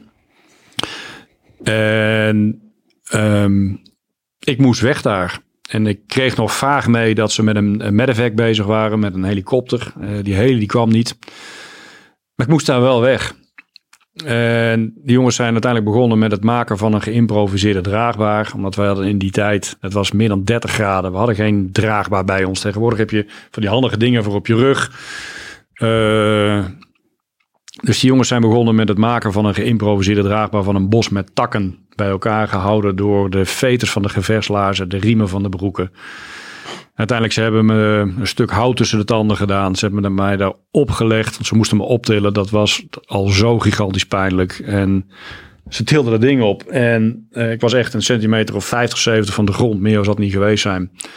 En ik, uh, ik val door dat. Uh, ja, flikker gewoon op de grond. Oh. Dus op dat moment zakte moedje in de, in de schoenen. En ik, ik was zo moe. Ik had het zo koud. Um, je was natuurlijk moet, heel veel bloed verloren. Ja, en achteraf gezien was ik de helft van, de, van hoeveelheid bloed was ik gewoon kwijt toen ik eenmaal terug was. Dus hoe groot, wat van wonder is het, weet je wel, hoeveel geluk kun je hebben. En ze zeggen wel eens geluk dwing je af, maar ik had op dat moment helemaal niks af te dwingen. Ik zat in zo'n overlevingsmodus en alleen maar bezig met blijven ademhalen, blijven ademhalen. Die gasten waren alleen maar vragen op me af aan het vuren. Hele simpele vragen, 1 plus 1. Ik had zoveel moeite om daar een antwoord op, uh, op te kunnen geven. Ik wilde slapen, ik had het koud, uh, ik wilde naar huis toe. En ik had aan de andere kant ook heel veel geluk dat Alex, um, die een week uh, voor mij wel mee op patrouille was, die hoefde niet mee die dag. Maar die hoorde via de radio wat er, waar we waren en wat er aan de hand was. En tot op de dag van vandaag zie ik links van mij een blauwe sportbroek. We toen een blauwe sportbroek van de baas. Zie ik een blauwe sportbroek aankomen rennen. En dat was Alex met, uh, met een vent van een andere groep met een draagbaar. Ja. En uiteindelijk zijn ze me daarmee gaan verplaatsen. En wat je toen had, is dat door dat gedijns van die draagbaar. Ik werd gek van, uh, van de pijn. Ik stop even, stop even. Ik kan niet meer. Even rusten. Nee, we moeten door, Ed. We moeten door, Ed. Je moet terug. Je moet, uh, moet, je moet, je moet naar de operatiekamer. Ik zei, ik moet even wachten. Ik hou het niet meer. Ze kregen ook de, infuus kregen ze niet in mijn arm. Dus ik kreeg geen, uh, geen plasma binnen. haast was geboden. En uiteindelijk kom ik bij de IPR aan. Uh, daar een snelle overdracht plaats. Uh, ik word naar binnen geschoven in het panzervoertuig. Grote klep aan de achterkant die gaat dicht. De lamp gaat beneden aan en de dingen gaan rijden. En daar ben ik oud gegaan. je ligt vastgesnoerd in een, in, een, in, een, in een panzervoertuig wat verre van comfortabel is. daar ben ik oud gegaan en de, de verpleegkundige aan boord heeft me met klappen in het gezicht weer bij kennis moeten slaan. Omdat hij bang was dat ik niet wakker zou worden. En we komen beneden aan in de compound en de klep die gaat open. En de eerste die ik zie buiten kom was mijn kompiescommandant, Ludi. En ik kijk hem aan recht in zijn ogen en ik zeg, sorry kapitein. En die uitspraak die heeft, die, ja, die greep niet alleen mij naar de strot op dat moment, maar hem uiteindelijk ook. Van hoe kun je nou zoiets zeggen, weet je? Dat uh, zo'n zo'n uitspraak. Maar moet je nagaan, je, hebt, je bent daar met mensen van 18, 19, 20, 21 jaar jong zo'n beetje. De, de, de, gemiddelde leeftijd van een, van een militair. En moest kijken wat die hebben meegemaakt. Wat die hebben moeten doen. Weet je waar dat vandaan kwam? Was dat gewoon een instinctieve reactie? Nee, dat of schaamde je de, of zo? Was er iets? Nee, op dat moment helemaal niet. Maar ik realiseerde me wel hoe beroerd uiteindelijk deze situatie was. En wat we met z'n allen hadden meegemaakt. En dat dit iets is wat bepalend gaat zijn voor de rest van ons leven. En dat zijn hele korte vlagen dat je dat realiseert. Want uiteindelijk, ik was weliswaar ontzettend versuft en in overlevingsmodus. Puur door uh, adrenaline. Uh, maar ik realiseerde wel wat er gebeurd was en hoe beroerd het uh, was. En wat het effect op termijn zou kunnen dat wist zijn. Je al. Ja, dat realiseerde ik me heel kort op. Ja, met name met hele jonge mensen. Zie je dat nog voor je? Misschien ja. dat, dat been ook? Ja. Ja? Ja.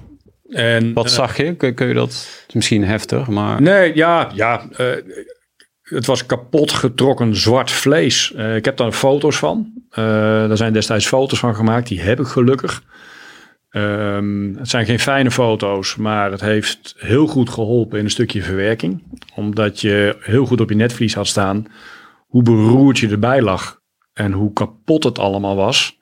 Dat je ook realiseert hoeveel geluk je gehad hebt en hoe dankbaar ik ben. Ja. Dat ik dus klaar blij, het is mijn tijd nog niet. Ja, ja. En uh, dus het heeft wel degelijk geholpen, denk ik, in mijn verwerking. Ondanks dat het geen ja. uh, prettige foto's zijn. En vandaar dat het nog zo goed op mijn ja. netvlies staat. Want ik kan het, ik kan het terugkijken.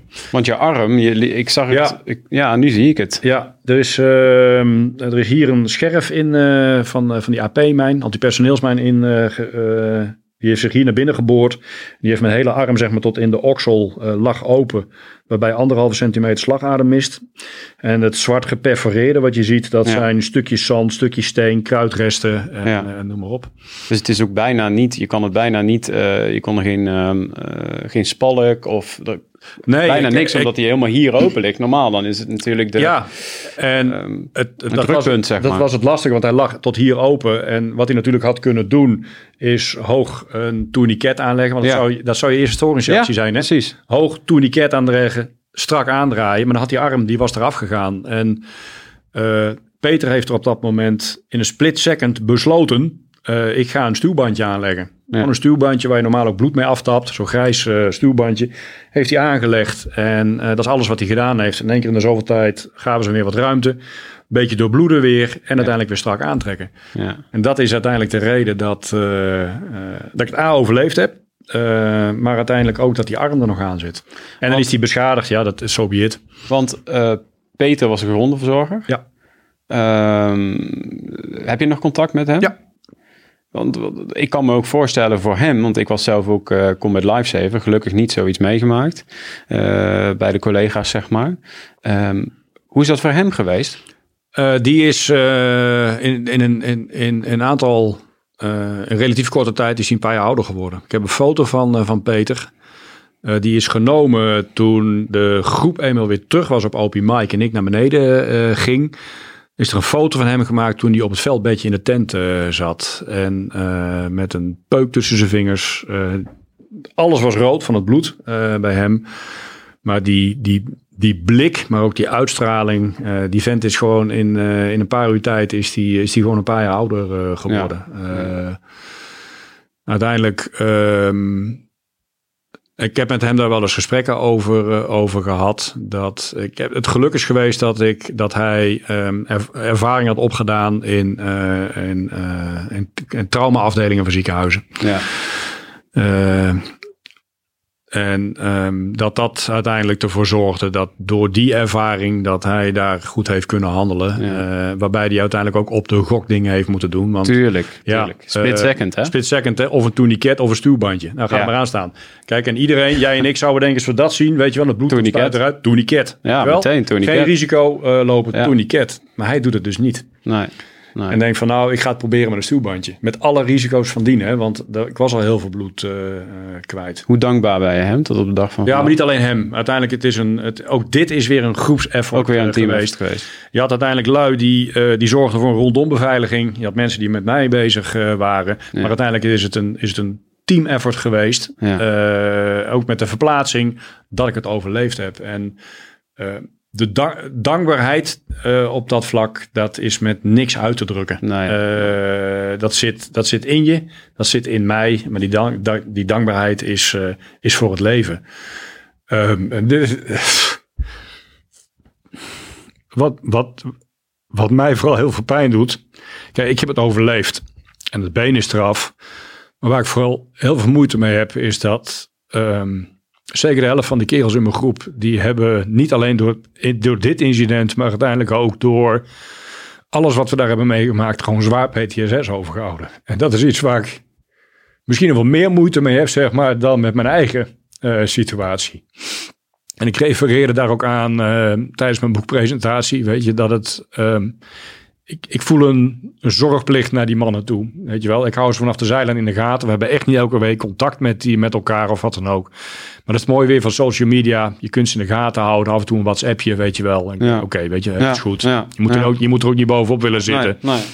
Maar ehm, we waren zo verrekte jong, weet je wel. En ehm, die gasten hebben zo wat, eh, wat verschrikkelijks, ja, wat verschrikkelijks meegemaakt.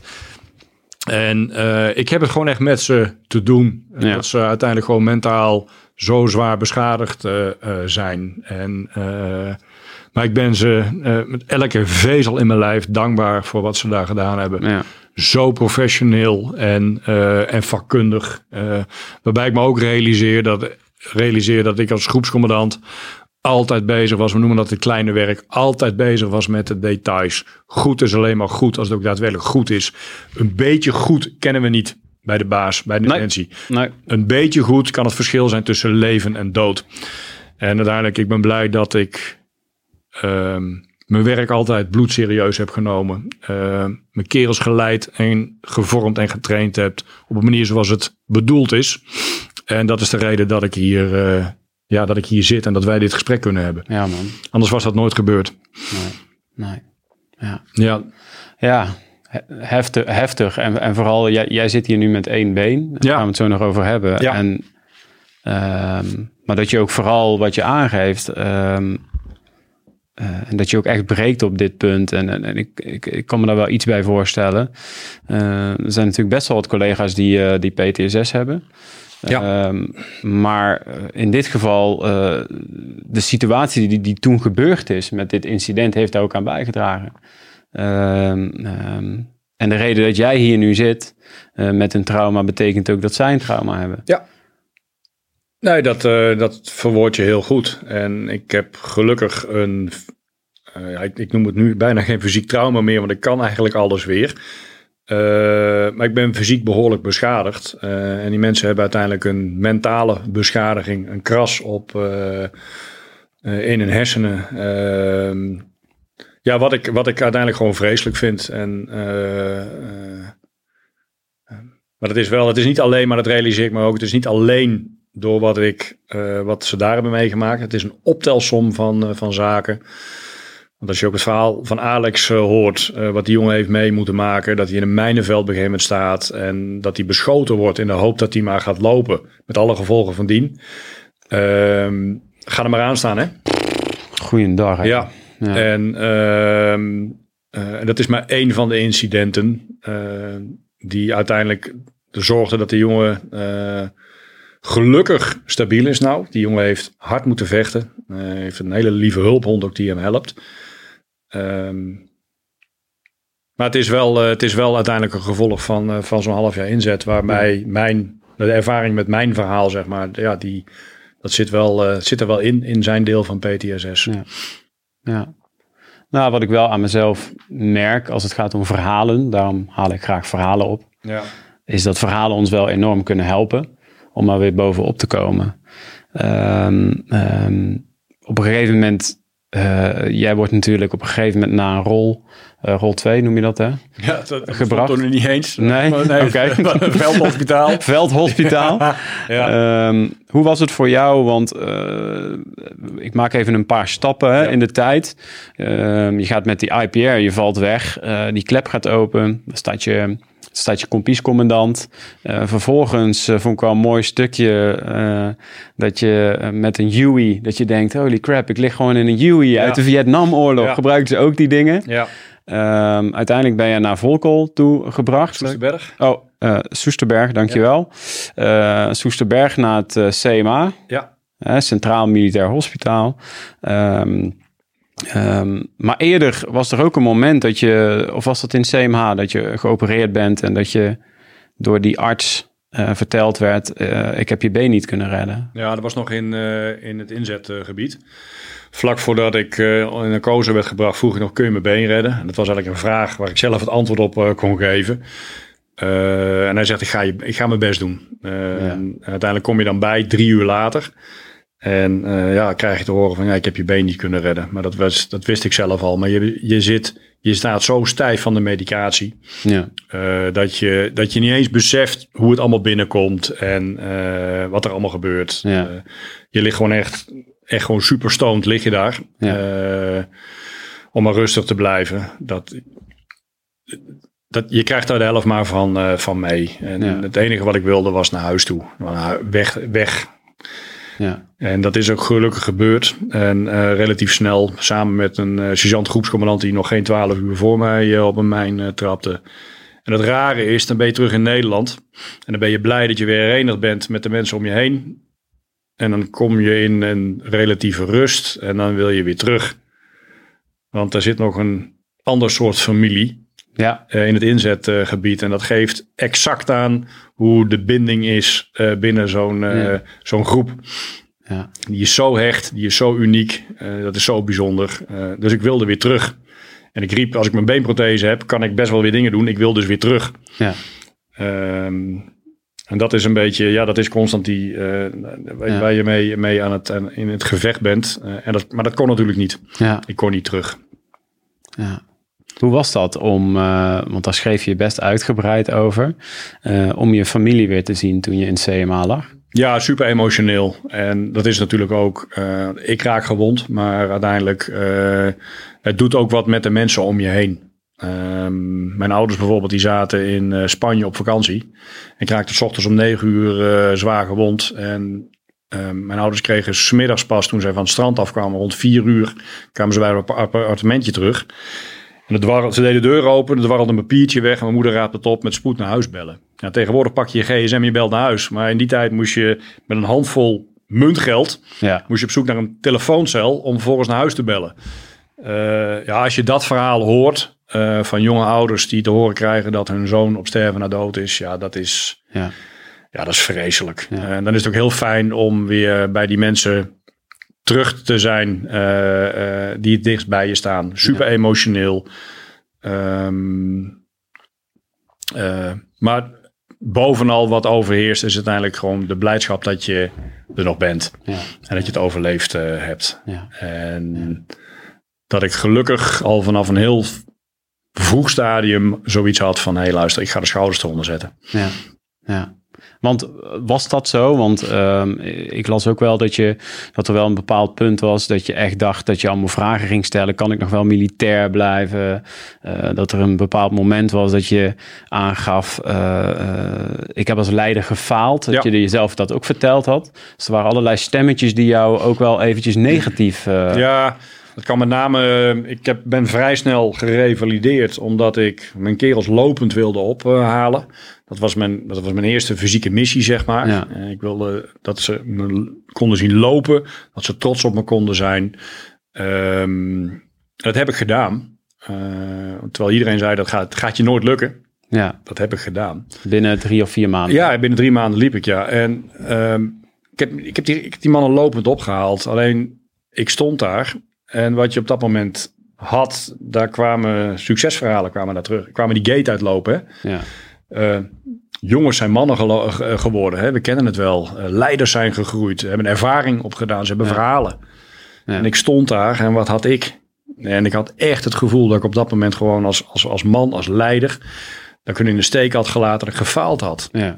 Uh, terwijl het natuurlijk gewoon een nonsens verhaal is. Ja, tuurlijk. Maar ja. het is wel uiteindelijk hoe, hoe, hoe dat brein uiteindelijk uh, je, je iemand voor de gek kan houden. En mij in dit geval ook. En, Ja. Maar um, ik realiseerde me op dat moment ook in één keer van uh, fysieke herstel na dit trauma is één. Maar uiteindelijk het mentale herstel, Ja. daar begon ik tegenaan te lopen dat ik daar niet mee om kon gaan. Dat was me niet geleerd. En, uh, en dat, dat knakmoment had ik bij die, uh, had ik bij die gate. En dat ik alleen maar zo snel mogelijk naar huis toe uh, wilde. En dat ik me ja, super sip voelde. En dat is ook alle recht toe. Ja. En dan Ja. kom je thuis te zitten. En heb je, je hebt geen regie over je leven. Je hebt geen zingeving. Je hebt geen werk, helemaal niks. Geen reden om die wekker te zetten. Je zit alleen maar thuis. En ja, dan heb je dus ook veel te veel tijd om na te denken. Was er wel opvang in die tijd? Nee. Nee, ik heb uh, gesproken met een uh, psycholoog, uh, heel even in het Centraal Militair Hospitaal. maar ja, die begon al van, ik ga je helpen, maar moet je, wel even, moet je wel even vertellen wat een mijn precies is. En hoe het werkt. Ja, toen had ik al zoiets van, ja, Ja. wat moet met jou, weet je. En het was met de paplepel ingegoten, omgaan met teleurstellingen. Nou, je kent hem wel. Ja, ja. Ik denk, nou, is een emotie. kun Ja, daar uitschakelen. je uitschakelen. Allemaal Ja. dat soort kreten, weet je wel. Het is, het is leuk om vooral om te lachen. Uh, maar in dit geval uh, Viel er weinig te lachen. viel er weinig te lachen. Ja. En had ik geen idee hoe ik uh, mezelf weer op de rit moet, zou moeten krijgen. Want die jongensdroom, die was werkelijkheid, maar die, die was niet meer. Nee. En dat kwam keihard binnen. Dus op een, uh, op een avond uh, was een soort uh, reunie op de kazerne, gezellig. We gingen de stad in, en, in Arnhem. En uh, ik luisterde naar heel veel succesverhalen naar die inzet. Maar werkelijk waar niemand had enig idee uh, wat voor ik, een strijd ik had moeten leveren uh, om zo snel weer te lopen. In de hoop dat ze dat konden zien en trots op me konden zijn. Ja. Maar niemand had dat door in die tijd. En je kun je ze niet kwalijk nemen, want tegenwoordig sta je heel makkelijk Ja. in verbinding met elkaar. Zeker. Dat was toen Ja. niet. Dus je voelde je heel alleen. Ja, en het was eenzaam en alleen. En zo was dat hele traject ook. En ik begon bier weg te, te hikken. En op een gegeven moment ging het licht gewoon compleet uit. En uh, het is dat mijn compiescommandant zei van... Ed, het wordt tijd dat jij de hulpverlening in gaat. En uh, daar heeft hij gelijk in gehad. En ik ben toen gekoppeld aan iemand die met Dutchbed 1 in het inzetgebied had gezeten. Ja. En voilà. Die begreep het. Die begreep me. En uh, met twee sessies in de week, in combinatie met een spannend jongensboek over een Engelse gevechtspiloot met twee houten benen, uh, is die man mij gaan coachen.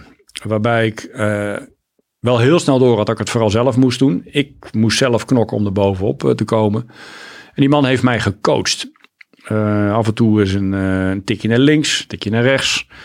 Uh, spiegel voorhouden. Ja. En uh, me vooral gaan dwingen, gewoon eens gaan nadenken. Weet je wel? Ja. Kijk eens wat je hebt, waar je nu staat. Je bent er nog.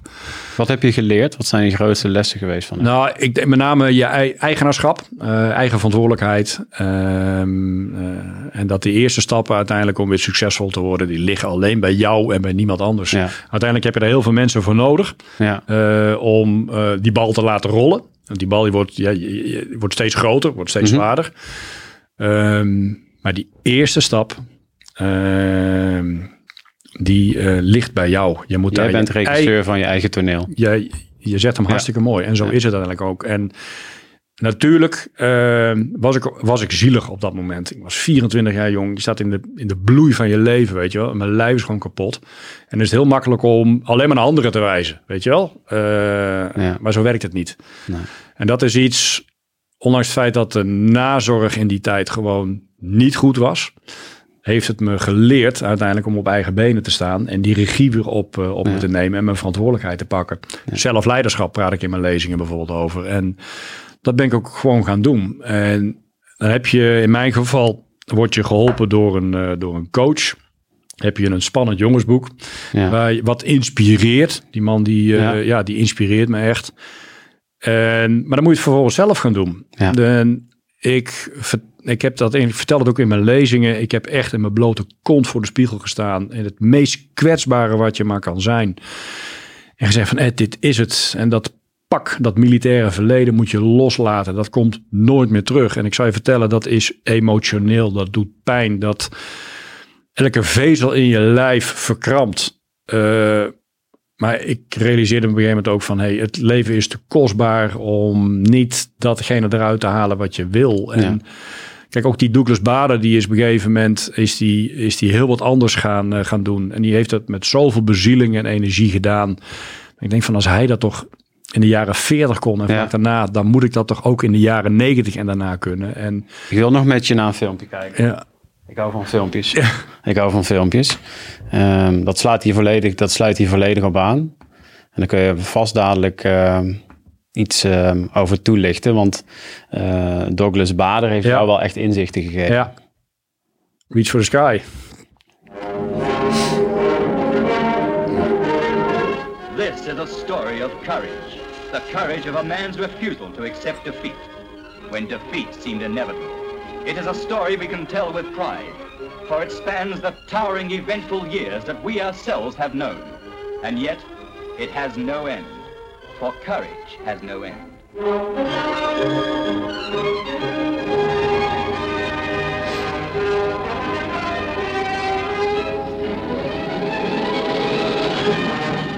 From the beginning, success seemed immediate and assured for Douglas Bader, with his tremendous energy and gay good humor. He had a buoyant zest for living. And for him, living meant flying.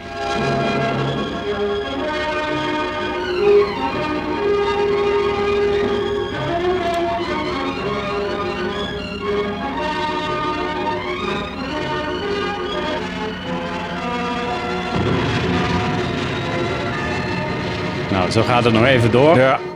Ik ga hem van nu even afronden. Maar ik zou eens kunnen vertellen, deze man, echt, ik had er nog nooit van gehoord.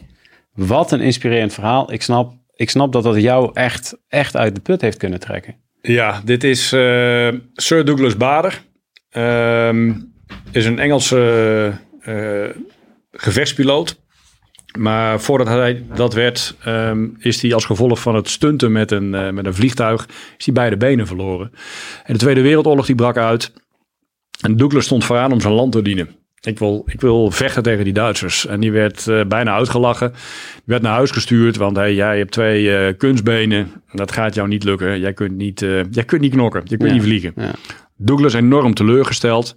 Maar uiteindelijk de hoop nooit opgegeven. En de Engelsen die hadden in het eerste jaar van de Tweede Wereldoorlog... hadden ze één serieus probleem is dat ze gevechtsvliegers bij bosjes verloren. Ja, ja. De ene de ander werd de lucht uitgeschoten. Dus op een was het maar zo dat alles wat maar enigszins kon vliegen daar zo, dat werd opgeleid, heel kort, ja. werd de lucht ingestuurd en op die Duitsers uh, af, afgestuurd.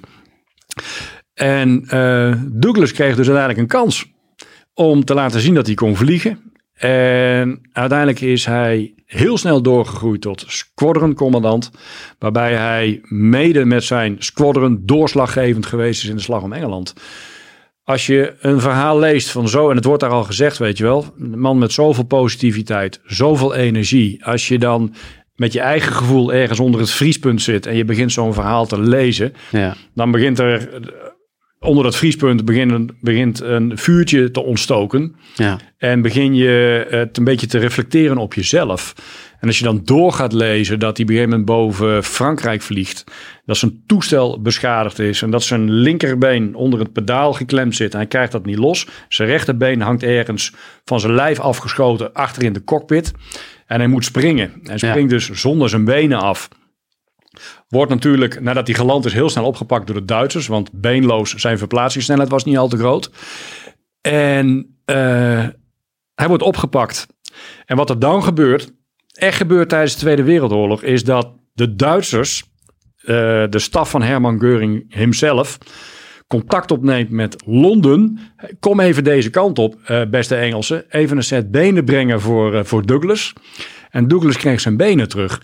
Er is dus tijdens de Tweede Wereldoorlog een Engelse kist naar Frankrijk gevlogen om die benen voor hem te droppen. Uit respect, hè? Ja, uit respect, want ze hadden zoveel respect voor die, uh, voor die bader. En Douglas had zijn benen terug. En het eerste wat hij deed was ontsnappen. ja, ik las het, ja. Hij naaide er gewoon tussenuit. Hij is iets van 16 ja, of 19 keer ja, of zo. Ja, proberen te ontsnappen vanuit... eh, ja. Eh, Toen waren ze het zo zat met hem. Toen heb ik gezegd van luister, Baden, je kunt twee dingen doen. Of we pakken je benen af nu. En je kunt de rest van je tijd bij ons op een stoel doorbrengen. Of op je achterwerk eh, verplaatsen. Of je gaat je gewoon gedragen op dat moment. Of vanaf dat moment. En dat heeft hij gedaan. Dus op Kolders is hij gevangen gezet voor de rest van zijn tijd daar, eh, daar zo. Eh, maar hij is zo vaak ontsnapt. En met, die man heeft zoveel energie en zoveel positiviteit. En je kunt je voorstellen dat dat spannende jongensboek, eh, dat je daar, ik werd daarin meegezogen. Het maakte zoveel indruk op me. Ja. En dat die combinatie van die, die coach, die psycholoog en, en, en dat boek, dat spannende jongensboek, ja, dat heeft mijn ogen geopend. Ja. En dat resulteerde dan in het feit van in op het meest kwetsbare in je blote kont voor de spiegel eh, accepteren. En daar is het uiteindelijk ook mee begonnen. Acceptatie, berusting. En op het moment dat jij, eh, als dat niet kan, is het ook heel moeilijk om vooruit eh, te kunnen. Dan blijf je maar in dat verleden te hangen. En ik ben blij dat ik het kan. Ja. Ik ben blij dat ik het in me heb zitten, dat ik het kan. En eh, vanaf dat moment eh, heb ik gezorgd dat ik de regie kreeg over, terugkreeg over mijn lichaam. Of over mijn leven. Uiteindelijk ben ik vooruit gaan kijken. En ik ben vooral heel actief eh, gaan zijn in alles wat ik wilde. Ja. En vooral heel duidelijk in wat ik wilde. Ja. Je had een nieuwe missie. Juist. Ja. Ja. en die is, vanaf dat moment is die, eh, is die ingezet. En eh, ja, dat heeft geleid tot inmiddels ontelbare, onvergetelijke, hele mooie dingen. Waarbij ik me, toen ik dat boek van Douglas las, niet realiseerde dat het verhaal van Douglas Bader en van mij gewoon echt eh, ging samensmelten. Echt, hè? Ja. want hij uiteindelijk is na de Tweede Wereldoorlog eh, gaan werken in een revalidatiecentrum om mensen met een arm- of beenamputatie Ja. weer kwaliteit van leven te geven. En wat doe ik nu? Exact hetzelfde. Gaaf, man. Hoe gaaf is dat? Ja, ik krijg er echt Ja, kippenvel van. ja, ik, vind ik- zo, ik vind het zo Blijf zo bijzonder. mooi verhaal. Ja. Echt. Ja. Ja. Ja, want als je kijkt, hè, eh, op een gegeven moment, je had weer een nieuwe missie. Eh, acceptatie hoor ik je zeggen. Eh, ook vooral voor mensen die misschien nu in zo'n situatie zitten. Ehm, ehm, ja, wellicht inspireert het deze mensen ook. Ehm, eh, misschien dit verhaal, maar ook van Douglas Bader. Als je kijkt, je zegt acceptatie, een nieuwe missie hebben. Welke ingrediënten hebben jou er nog meer doorheen gesleept? Persoonlijke ontwikkeling. En eh, uiteindelijk ook investeren in sociale omgeving. Ehm, nieuwe missie is één. Eh, maar uiteindelijk, eh, als je helemaal terug gaat, even terug naar de basis, en met name je directe omgeving, sociale omgeving. Wat we heel vaak horen is dat de collega praat niet met de mensen om, eh, om hem heen, want ze snappen me toch niet, ze begrijpen me toch niet. Dat deed ik dus ook. Het gevolg was dat je mensen van je afduwt. Dat ze op een gegeven moment gaan zeggen, hey, weet je wat, je, je voelt je eh, sip, je wil er niet over praten, zoek het uit. Ja. Ehm, Heb je dat ook echt te horen gekregen? eh, Jeen. Ehm, het is met name geweest dat ik merkte dat ik mensen van me af begon te stoten en steeds minder vaak begon te zien. En dat ik mezelf realiseerde, ik doe iets niet goed. En dan ga je toch eens praten met mensen. En dan merk je van, hey, stel je nou eens open, weet je wel. Ik ben de vijand niet. Eh, ik ben een maat van je, weet je wel. Of ik ben je vriendin. Ja. Praat met me. Ik ben niet de vijand, weet je. En natuurlijk snap ik niet alles wat je zegt. Maar wat is het fijn om een beetje van je af te kunnen kletsen. Ja. En af en toe eens een schouder of een arm aan te kunnen, te kunnen bieden. Ja. Dus ik ben dat op een gegeven moment wel gaan, eh, eh, Mooi. gaan doen. Dat is een super waardevolle investering. En misschien wel de meest belangrijke die, die, eh, die er is. Omdat die mensen die het meest dichtst bij je staan... gewoon per definitie ook het meest belangrijk zijn in je, Ja. in je leven. What would Bader do? Ja, nee, maar dat is... Ja, en ehm, eh, ook, dat- ook dat is natuurlijk een hele mooie die in het boek Ja. voortkomt. Ja. Maar daarnaast ook persoonlijke ontwikkeling. Blijf niet stilstaan. Ik uiteindelijk, eh, ik ben gaan studeren. Eh, omdat ik mezelf opnieuw wilde ontwikkelen, opnieuw Ja. wilde uitvinden. Dan ben je 24 en ik heb mezelf de vraag gesteld: wat wil je later worden als je groot bent? Die vraag stel je normaal alleen maar als je, eh, als je, als je een tiener bent. Hè? Ja. Wat wil ik later worden? Ja. Ja. En ik heb me diezelfde vraag weer gesteld: wat wil ik later worden als ik groot ben? ja. En, eh, en ik denk dat dat de twee belangrijkste zijn eh, in de basis. eh, in, in, die, in, die, in die nieuwe ontwikkeling, zeg maar, die nieuwe uitvinding van. Ja, en dat heb je gedaan, hè? Want Ja. als ik even kijk, en nogmaals, ik herken mezelf er ook wel een beetje in. Ooit op de LTS begonnen en door gaan studeren. En jij bent gewoon, je had dus eigenlijk die LTS, die zou al pittig geweest zijn. Ja. Maar dat heb je bewezen, zei je net al. Vervolgens MBO-opleiding, vervolgens nog HBO-opleiding. En nu ben je gewoon manager op het revalidatiecentrum. Ja, en ehm, eh, van de orthopedische instrumentmakerij daar zo. Een uh, team inmiddels van uh, meer dan twintig mensen. En we zijn enorm rendabel. Het rare is dat we weliswaar de van Defensie zijn, maar we moeten echt onze eigen broek ophouden. Ik ja. leen geld van Defensie en het geld dat moet uiteindelijk gewoon terugkomen. Dat maakt het heel bijzonder, waarbij we ook nog civiel werken ja. en volledig civiel geaccrediteerd zijn. En dat betekent dus dat je uiteindelijk door, door leiderschap uh, en door goed te sturen op je personeel, organisatie, je processen en uh, financiën, dat je die, die, uh, die, die kachel moet laten, laten branden. En ja, het, het, meest dankbare nog wel is los van het feit dat we gewoon een goed werkend organisatiedeel zijn, is dat het uiteindelijk gewoon een team effort is wat ervoor zorgt dat we mensen kwaliteit van leven teruggeven. En dat is iets wat ik blijf roepen naar mijn team. Ehm, dat we nooit uit het oog moeten verliezen waarom wij hier op aarde zijn. Ja. Dat is maar met één missie. Wij geven mensen kwaliteit van leven. En ons doel moet zijn dat mensen die bij ons komen, zo lang mogelijk bij ons wegblijven. Want dan lever je kwaliteit van zorg.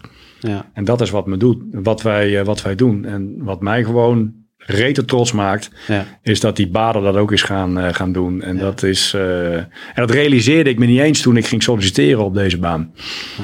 Helemaal niet. Hoe vet zou het zijn dat je bij wijze van spreken gewoon even terug in de tijd zou kunnen. Ja. En dan gewoon even een pilsje met bader. Ja.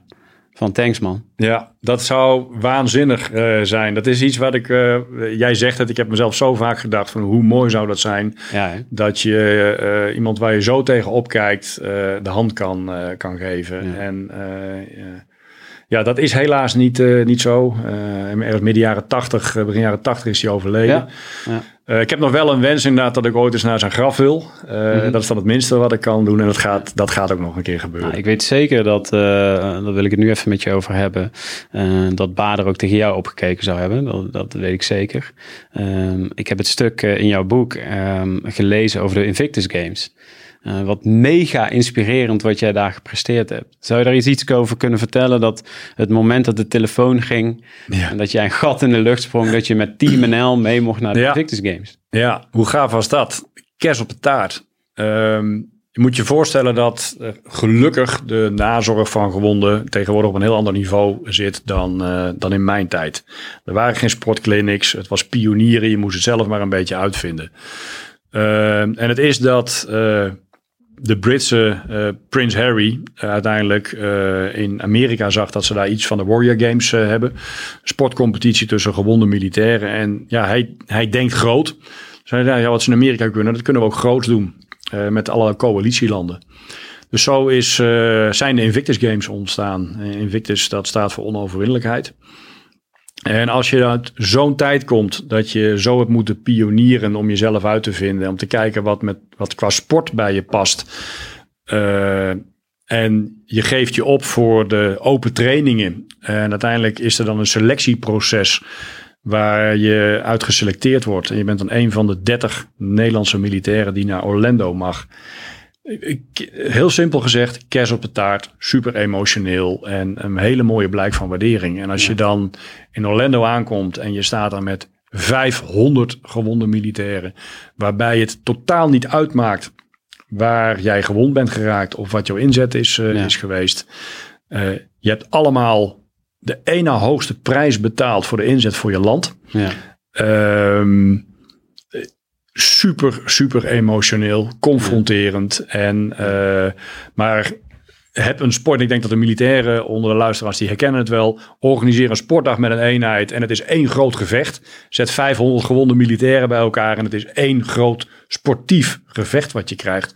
Want iedereen wil het beste uit uh, zichzelf halen. Ja. En uh, bovenal uh, de friends and family die ook meegaan naar die Invictus Games, die op een net zo'n hoog niveau staan en net zoveel waardering krijgen, laten zien van, hey, kijk mij eens, ik ben er nog ja. en ik doe er nog toe. En Um, je wordt ook nederig tijdens zo'n evenement, want um, je ziet daar de meest gruwelijke uh, verwondingen. Mensen met nog één arm over en uh, vervolgens ook nog helemaal verbrand over het lijf.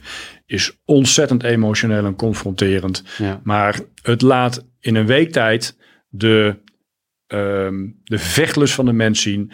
Maar uiteindelijk ook wat een mens aan kan eh, Ja. om, eh, om iets overleefd te hebben en dan toch nog de draad weer weten op Ja. eh, te pakken. Dat is zo intens bijzonder. En ja, ja dat is een onvergetelijke ervaring. Ik moet je nog de hartelijke groeten doen van ehm, eh, de persoon die jij Paulus noemt in je broek. Oh, Ehm, die heb ik gisteren gesproken. wat leuk. Hij heeft geen filmpje inge- ingesproken, want het was gewoon te kort dag. Ja, Ik zat jouw boek eh, te lezen. Ik heb met hem eh, een jaar geleden eh, een paar uur koffie zitten drinken. En het is een hele verhaal gehoord. Het, het volledige verhaal. ja. Ehm, ehm, en ik zit jouw boek te lezen en er wordt op een gegeven moment geschreven over een jongen die heel hard kon rennen. Sprintkanon Paulus. Paulus, Ja. de sprintkanon. Ja. en ik maak een foto van die pagina en ik stuur het aan hem door. Hij zegt, Danny, dat heb je heel goed gezien. Dat gaat Ja. over mij. Ja, Dus eh, eh, hij heeft heel veel respect voor jou, ja, dat is wederzijds. Paulus. En eh, ik moest je in ieder geval de hartelijke groeten doen. Hij vond het super vet dat jij hier in de podcast Ja, ja wat gaaf joh. Dus bij Je had deze... nog wel verrassingen, jij hè?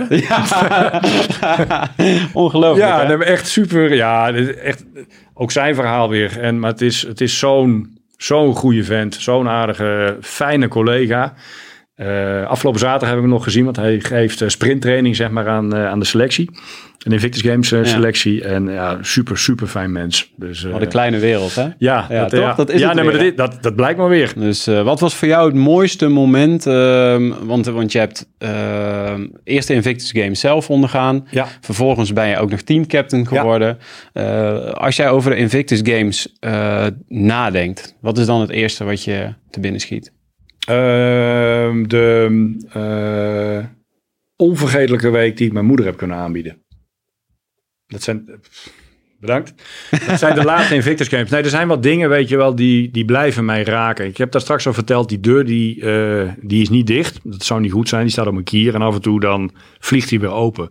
En er zijn een aantal eh, momenten dat hij gewoon keihard open waait. En dat is onder andere, ehm, en in dit geval, ehm, ik heb elke keer heb ik tijdens alle Invictus Games heb ik iemand meegenomen eh, en daar heb ik keuzes in moeten maken die, eh, ja, die dat verdienen. De eerste keer was mijn zus dat. Die heeft die eerste opvang moeten doen. Die was toen 21. Eh, ga er maar aan staan, hè. Ehm, Dat was het moment dat, dat er twee militairen voor Ja, de deur stonden. voor de deur die zeiden, je broer Ja. is gewond. Ja, dus mijn eerste Invictus Games had ik haar meegevraagd. eh, gewoon als blijk van waardering, weet je wel. En ehm, dat, zijn, dat zijn gewoon... Daar zit gewoon heel veel emotie achter. De tweede Invictus Games, eh, mijn dochter. En zij was zo verbaasd dat, ehm, dat zij mee mocht. Want ze zegt, eh, ik was er toen nog helemaal niet. Ik zeg, nee, maar je bent een opgroeiende pubermeid. En wat doen pubers? Die schamen zich voor hun ouders. Ik zeg, hoe kwetsbaar is het dat je een gehandicapte vader hebt? En eh, doe niet zo gek, weet je wel. Ik zeg, nee, ik zeg, maar zo had het wel kunnen zijn. En Ja. moet je nagaan als jij zo'n houding hebt als opgroeiende puber naar mij, wat dat voor mij zou doen. Maar in plaats van dat je dat doet, durf jij gewoon op je social media te zetten hoe trots je op, je, op me bent. Dus wat denk je wat, wat dat met me doet? Ja. Dus die tweede keer ging, eh, ging Sanne mee. Ehm, als, als, gewoon als blijk van waardering, weet je wel, als trots. Maar ik wilde op een hele bijzondere manier afsluiten. En uiteindelijk heb ik mijn moeder meegevraagd eh, voor die laatste Invictus Games. Zonder sportambities, sportdoelstellingen, maar om één eh, doelstelling. Mijn moeder een onvergetelijke week geven. Want het snijdt door je ziel heen als je het verhaal hoort van jonge ouders die te horen krijgen dat hun zoon op sterven na dood is. Dat is een verhaal waar ik zelfs heel veel moeite mee heb om te horen of te lezen. Ja. Ehm, dan wil, is het minste wat ik kan doen, is in dit geval mijn moeder meenemen naar Sydney om haar daar een life-changing event te laten ervaren. Ook voor haar als, Ja. als vrouw. Ik had weliswaar een uitdaging. Mijn moeder, die, eh, de onderstel eh, was oké, maar niet super best. En ze had nog nooit gevlogen. En ze moest dus wel even mee van Amsterdam naar Sydney. Wow. Dus ik werd geselecteerd. En eh, nou, mijn missie was, mijn moeder gaat mee. Ja. Ik vertelde dat aan haar. En ik zei, maar ik mag naar Sydney. Oh, geweldig. Ga ik je weer volgen op de livestream? ja, ja, ja. Ik zei, nee. Ik, zei, ik wil dat je meegaat. Ik zeg, ik wil iets geven wat life-changing zal zijn. En eh, ehm, ik heb haar een week gegeven en ze praten gewoon nog elke week over. Ze, ze heeft daar zelfs lezingen over gegeven. Hoe gaaf is dat? Echt serieus? Ja, over haar ervaringen tijdens, uh, tijdens die Invictus. En dan nam je haar mee naar jouw lezing of zo? Nee, helemaal niet. Ja, ze heeft mijn lezing wel eens... Natuurlijk heeft ze mijn lezing vaker gehoord. Maar zij, uh, uh, zij werd op een gegeven moment ook gevraagd van... Hey, kun je ze een lezing geven van jouw ervaringen... tijdens de Invictus Games met, je, met jouw zoon? Ja dit is toch wel, en kijk, Annemiek is alle drie uh, de keren mee uh, geweest. Mhm. Logischerwijs. Uh, ik denk het filmpje dat zegt meer dan voldoende. Maar uiteindelijk heb ik al die drie keer iemand naast gezet die, die dat podium ook verdient. Ja. En een mooiere afsluiting als dit had ik me niet kunnen wensen. En ja. ja, dat, het is zo moeilijk om te verwoorden wat dat met je doet om op deze manier af te sluiten. Kijk, en als je dan tijdens de wedstrijden toch nog succesvol rijdt. Um, als eenbenige renner binnen, binnen een groep van lui die een arm en een oog missen, weet je wel, en een gezond onderstel hebben, is, is priceless. En, uh, ja, even, even voor de mensen, want uh, ook de prestaties staan echt waar, wat ben jij een baas. Mm. Serieus niet normaal dat jij uh, brons pakt. Dat je gewoon tegen twee, tweebenigen, ja. hè, tegen twee Amerikanen geloof ik, ja. Uh, dat je gewoon een paar seconden later over ja. de. Met, en dat heb je met één been gedaan ja. op een fiets, hè? Ja, met één been. Dat, ja, de topsnelheid, die, uh, ik heb het dan ook nooit meer kunnen doen. Die lag, die lag op dat moment op 50 km per uur. Probeer het dus met twee benen. Uh, in een eindsprint van, uh, van dik 300 meter. Waarbij je... Wat in jou krijgt dat voor elkaar met één been? Ja, maar ik, ik, enerzijds is dat gewoon de spanning. Uh, mindset, maar uiteindelijk ook uh, pijn durven lijden. En ik was pijn gewend. En ik heb ik, de pijn die ik toen ervaren heb, zeg maar, uh, tijdens die laatste, nou in ieder geval 200 meter, dat is echt ongekend. Ja. Maar um, ja, het, het kwam allemaal op zo'n mooie en bijzondere manier bij elkaar. Maar het is, het is met name het pijn uh, durven incasseren. En dat omzetten in kracht. En dat is wat daar uiteindelijk in die laatste 200, 300 meter gebeurde. Ja. Die pijn omgezet in kracht. En ik heb het er gewoon uitgetrapt. En dan trap je 50 kilometer per uur in een glooiend terrein. Het is me dan ook nooit meer gelukt. En ik vertel het in mijn lezing ook wel hoor. Want uh, Prins Harry... Uh, uh, die, uh, die heeft mijn tijdrit vernacheld. Ja. Dus uiteindelijk de foto rechtsboven. Ja. Die heeft mijn tijdrit vernacheld. Dus ik had uiteindelijk hem ook wel eventjes wat te bewijzen. Ja. maar ik heb mijn pijn omgezet in heel veel kracht daar ja, zo. Echt, en dat uitte zich uiteindelijk in... Kijk, in, het, in een bronzen medaille. Maar het, het gaat... Die Invictus Games is zoveel meer dan medailles. het is vooral een heel mooi aandenken. En het is Ja. een sportcompetitie. Dus uiteindelijk het is mooi dat je wat kunt winnen. Ja. En vooral als je de kaart voor hebt moeten, moeten knokken. En uh, ja, het zijn bovenal hele mooie Mooi. aandenkers uh, voor mij. Ja, voor de mensen die luisteren, ik, ik, ik zit hier met het boek ook in mijn hand. Hè, dus daarom uh, refereren. Het staat natuurlijk ook op YouTube. Dus mensen die de filmpjes willen zien, noem maar op. Kijk vooral ook op YouTube als je geïnteresseerd bent in wie hier nu tegenover mij zit. maar in het begin van het boek staan een aantal plaatjes dat inderdaad Edwin gewond is geraakt. van de OP ook. Uh, de observatiepost. Ja. Uh, uh, een foto van uh, dat onze toen nog koningin Beatrix. Beatrix, dankjewel. Ehm, jou de hand schudt. Dat je in, het, in, je, in, je, in je bed ligt met je blauwe baret op. Ja. En achter in het boek staan ja, de succesmomenten. Ehm, dat waar jij lezingen geeft. dat je inderdaad uh, een, een, berg aan het uh, beklimmen bent op je fiets met Prins Harry. En dit fotootje vroeg ik me af, is dit een van de mede um, sporters ook? Dat jij op de grond ligt, dat je helemaal kapot bent. Het is mijn dochter, Sanne. Ik dacht, ik dacht het trouwens. Dit is jouw dochter? Ja, want dat is een best wel bijzonder uh, moment. Ik had de tijdrit gereden toen. En ik kwam over die finishlijn heen. Mm -hmm. En ik was zo kapot ja. en moe dat ik, uh, ja, ik, ik moest me van de fiets af laten vallen. En ik, ik viel tegen dat bord aan. Ja. En ik, ik hing daar echt gewoon op, op, op adem te komen en gewoon helemaal verrot. Ja. Maar mijn dochter Sanne stond daar precies tegenover aan de andere kant van de weg. En die bedacht zich geen moment. Ja. Klom over dat hek heen. Ja. En uh, terwijl er ook nog fietsers bezig waren, sprinten zij naar de andere kant van, uh, van, uh, van die weg. Ja. En die foto is viraal eh, gegaan, want er stond een fotograaf van de organisatie daar. Die heeft toen Ja. die foto... Heb je over geschreven? Ja, en die foto ging toen, eh, ging toen viraal. En dit is, het is zo... Ja, het is zo'n mooie, iconische foto eh, eh, geworden. Ja. eh, die uiteindelijk alles eh, gewoon, eh, gewoon zegt. Strijd, vechtlust, eh, eh, het durven afzien. Maar aan de andere kant ook eh, de kwetsbaarheid en emotie die het, eh, die het uitstraalt. Fantastisch. Heel mooi, echt Ja. heel mooi. Ik zou nog heel graag uitgebreid over de Invictus Games met jou willen praten. Ik wil toch langzaam een beetje kabbelen naar het einde toe.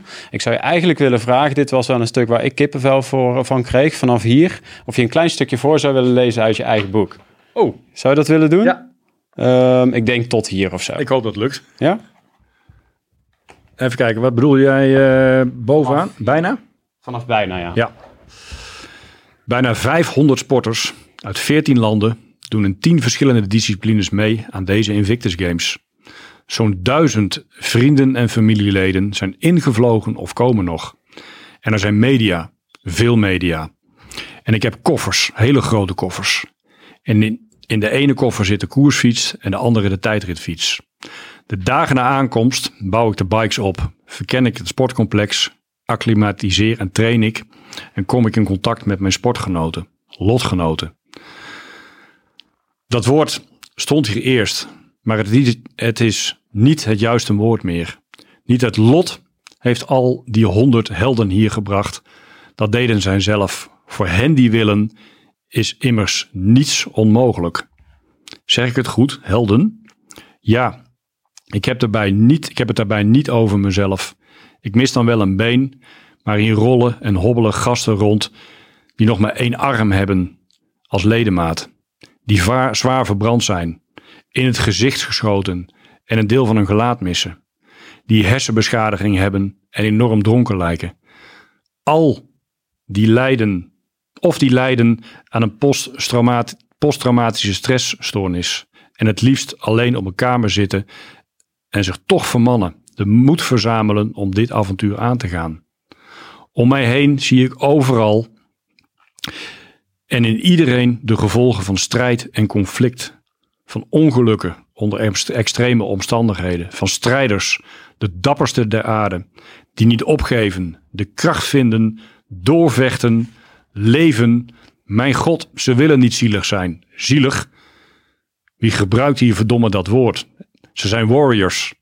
De enige die medelijden met ze mogen hebben, dat zijn ze zelf. En dat zelf medelijden overwinnen ze dan. Zoals alles in het leven overwinnen. Neem daar een voorbeeld aan. Ik doe dat. Prachtig. Ja, Ja, ik vond het echt, eh, ja, echt een heel mooi stuk. ja. Ja. En het is uiteindelijk alles waar die Invictus Games om draaien. En dit zegt het allemaal. Dat is het, hè? Ja. ja, ja. Ja. Nou, nogmaals, voor de mensen die luisteren, ga dit boek echt, of je nou wel of geen militaire achtergrond hebt, eh, je zit in een moeilijke tijd in je leven, ehm, ga dit boek lezen, want ik denk dat, eh, ehm, dat Edwin de baner kan zijn voor heel veel andere mensen. In ieder geval, eh, dat bij voor mij. Ehm eh, Dank je wel daar in ieder geval voor.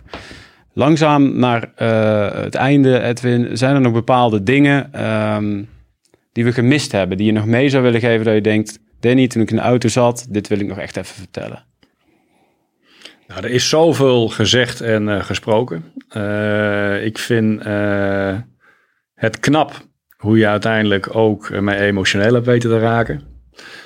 Ik vertel mijn verhaal ontzettend vaak op nationaal, internationaal aan heel veel mensen. En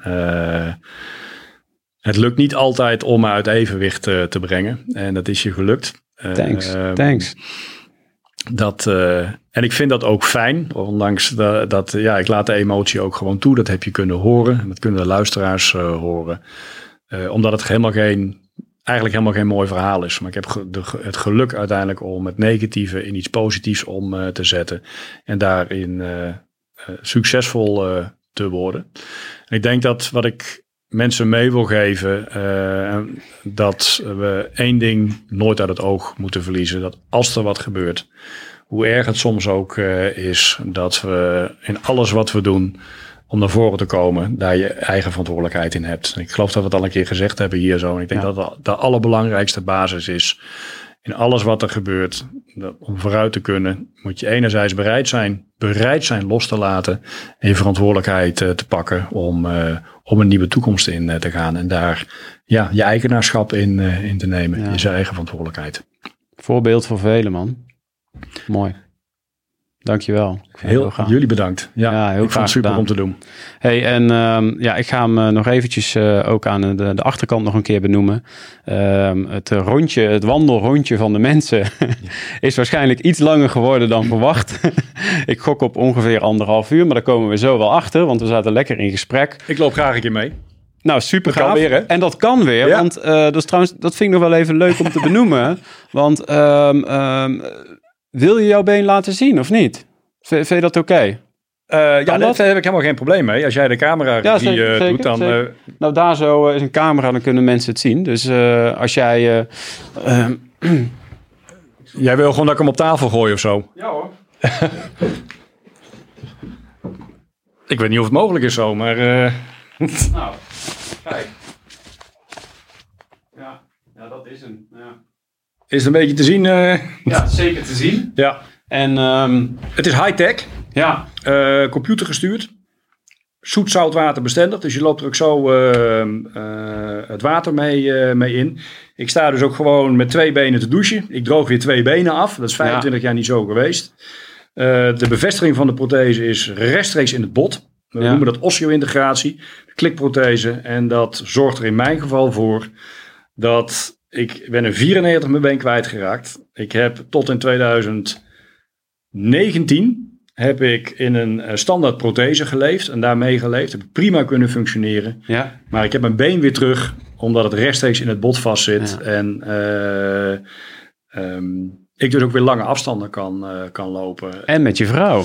Ja, we kunnen weer dingen doen, zeg maar, die... Um, uh, die eigenlijk nooit vanzelfsprekend uh, waren. Ja. Lange afstanden uh, wandelen. Temperatuur maakt, maakt niet meer uit. En ja, waarbij ik toch wel um, de ambitie heb om dit jaar nog de 40 kilometer van de Airborne Mars te lopen. Enerzijds als herdenking ja. um, voor de slag om Arnhem. Maar anderzijds omdat ik hem in 1991 voor de laatste keer als uh, jong sergeant uh, in opleiding heb uh, gelopen. Ja. En ik mezelf als doel heb gesteld om dit jaar alle afstanden te lopen. En waarbij we hopelijk eind augustus met de 40 kilometer gaan, gaan afsluiten. Ja. Je bent een held, en man. dat is gewoon Mooi, mogelijk. Ja. ja. Eventjes op afstand van de microfoon voor mensen luisteren om weer even camera's een beetje in te zoomen. Dus uh, nou, nogmaals, uh, voor de mensen die het verhaal geluisterd hebben en het mega inspirerend vinden. Uh, deze mensen, ik kijk ook even in de camera, wil ik echt vragen om een donatie te doen. Edwin die gaat een donatie doen. Ja. Ik heb zelf een donatie gedaan. Daarnaast geven we een, portretmakers, een portret weg bij www.portretmakers.nl. Ehm, voor de mensen die een donatie willen doen, nogmaals, ga naar de website Groot Verzet tegen kanker. Ga even naar het menuutje linksboven, hamburgermenuutje. Dat zijn van die drie lijntjes waar je op kan klikken. Um, daar ga je naar uh, Teams. Vanuit Teams ga je naar de Koninklijke Marché. En daar kun je je donatie doen. En help ons nog even extra door uh, via LinkedIn, Facebook, uh, Instagram. Ik denk dat Edwin hem ook uh, ja. mega door gaat delen in zijn netwerken. Want hoe meer mensen deze podcast en het verhaal van Edwin luisteren, uh, hoe meer donaties er binnenkomen. Um, en wellicht red je er een uh, familielid, uh, een goede vriend, misschien zelfs een kleinkind mee in de toekomst, omdat het wetenschappelijk onderzoek daardoor gewoon steeds beter wordt. Dus um, Edwin, dankjewel man. Ik vond het gaaf. Heel Ondanks COVID ga je gewoon een box geven man. Dank jullie wel. Super vet. Thanks.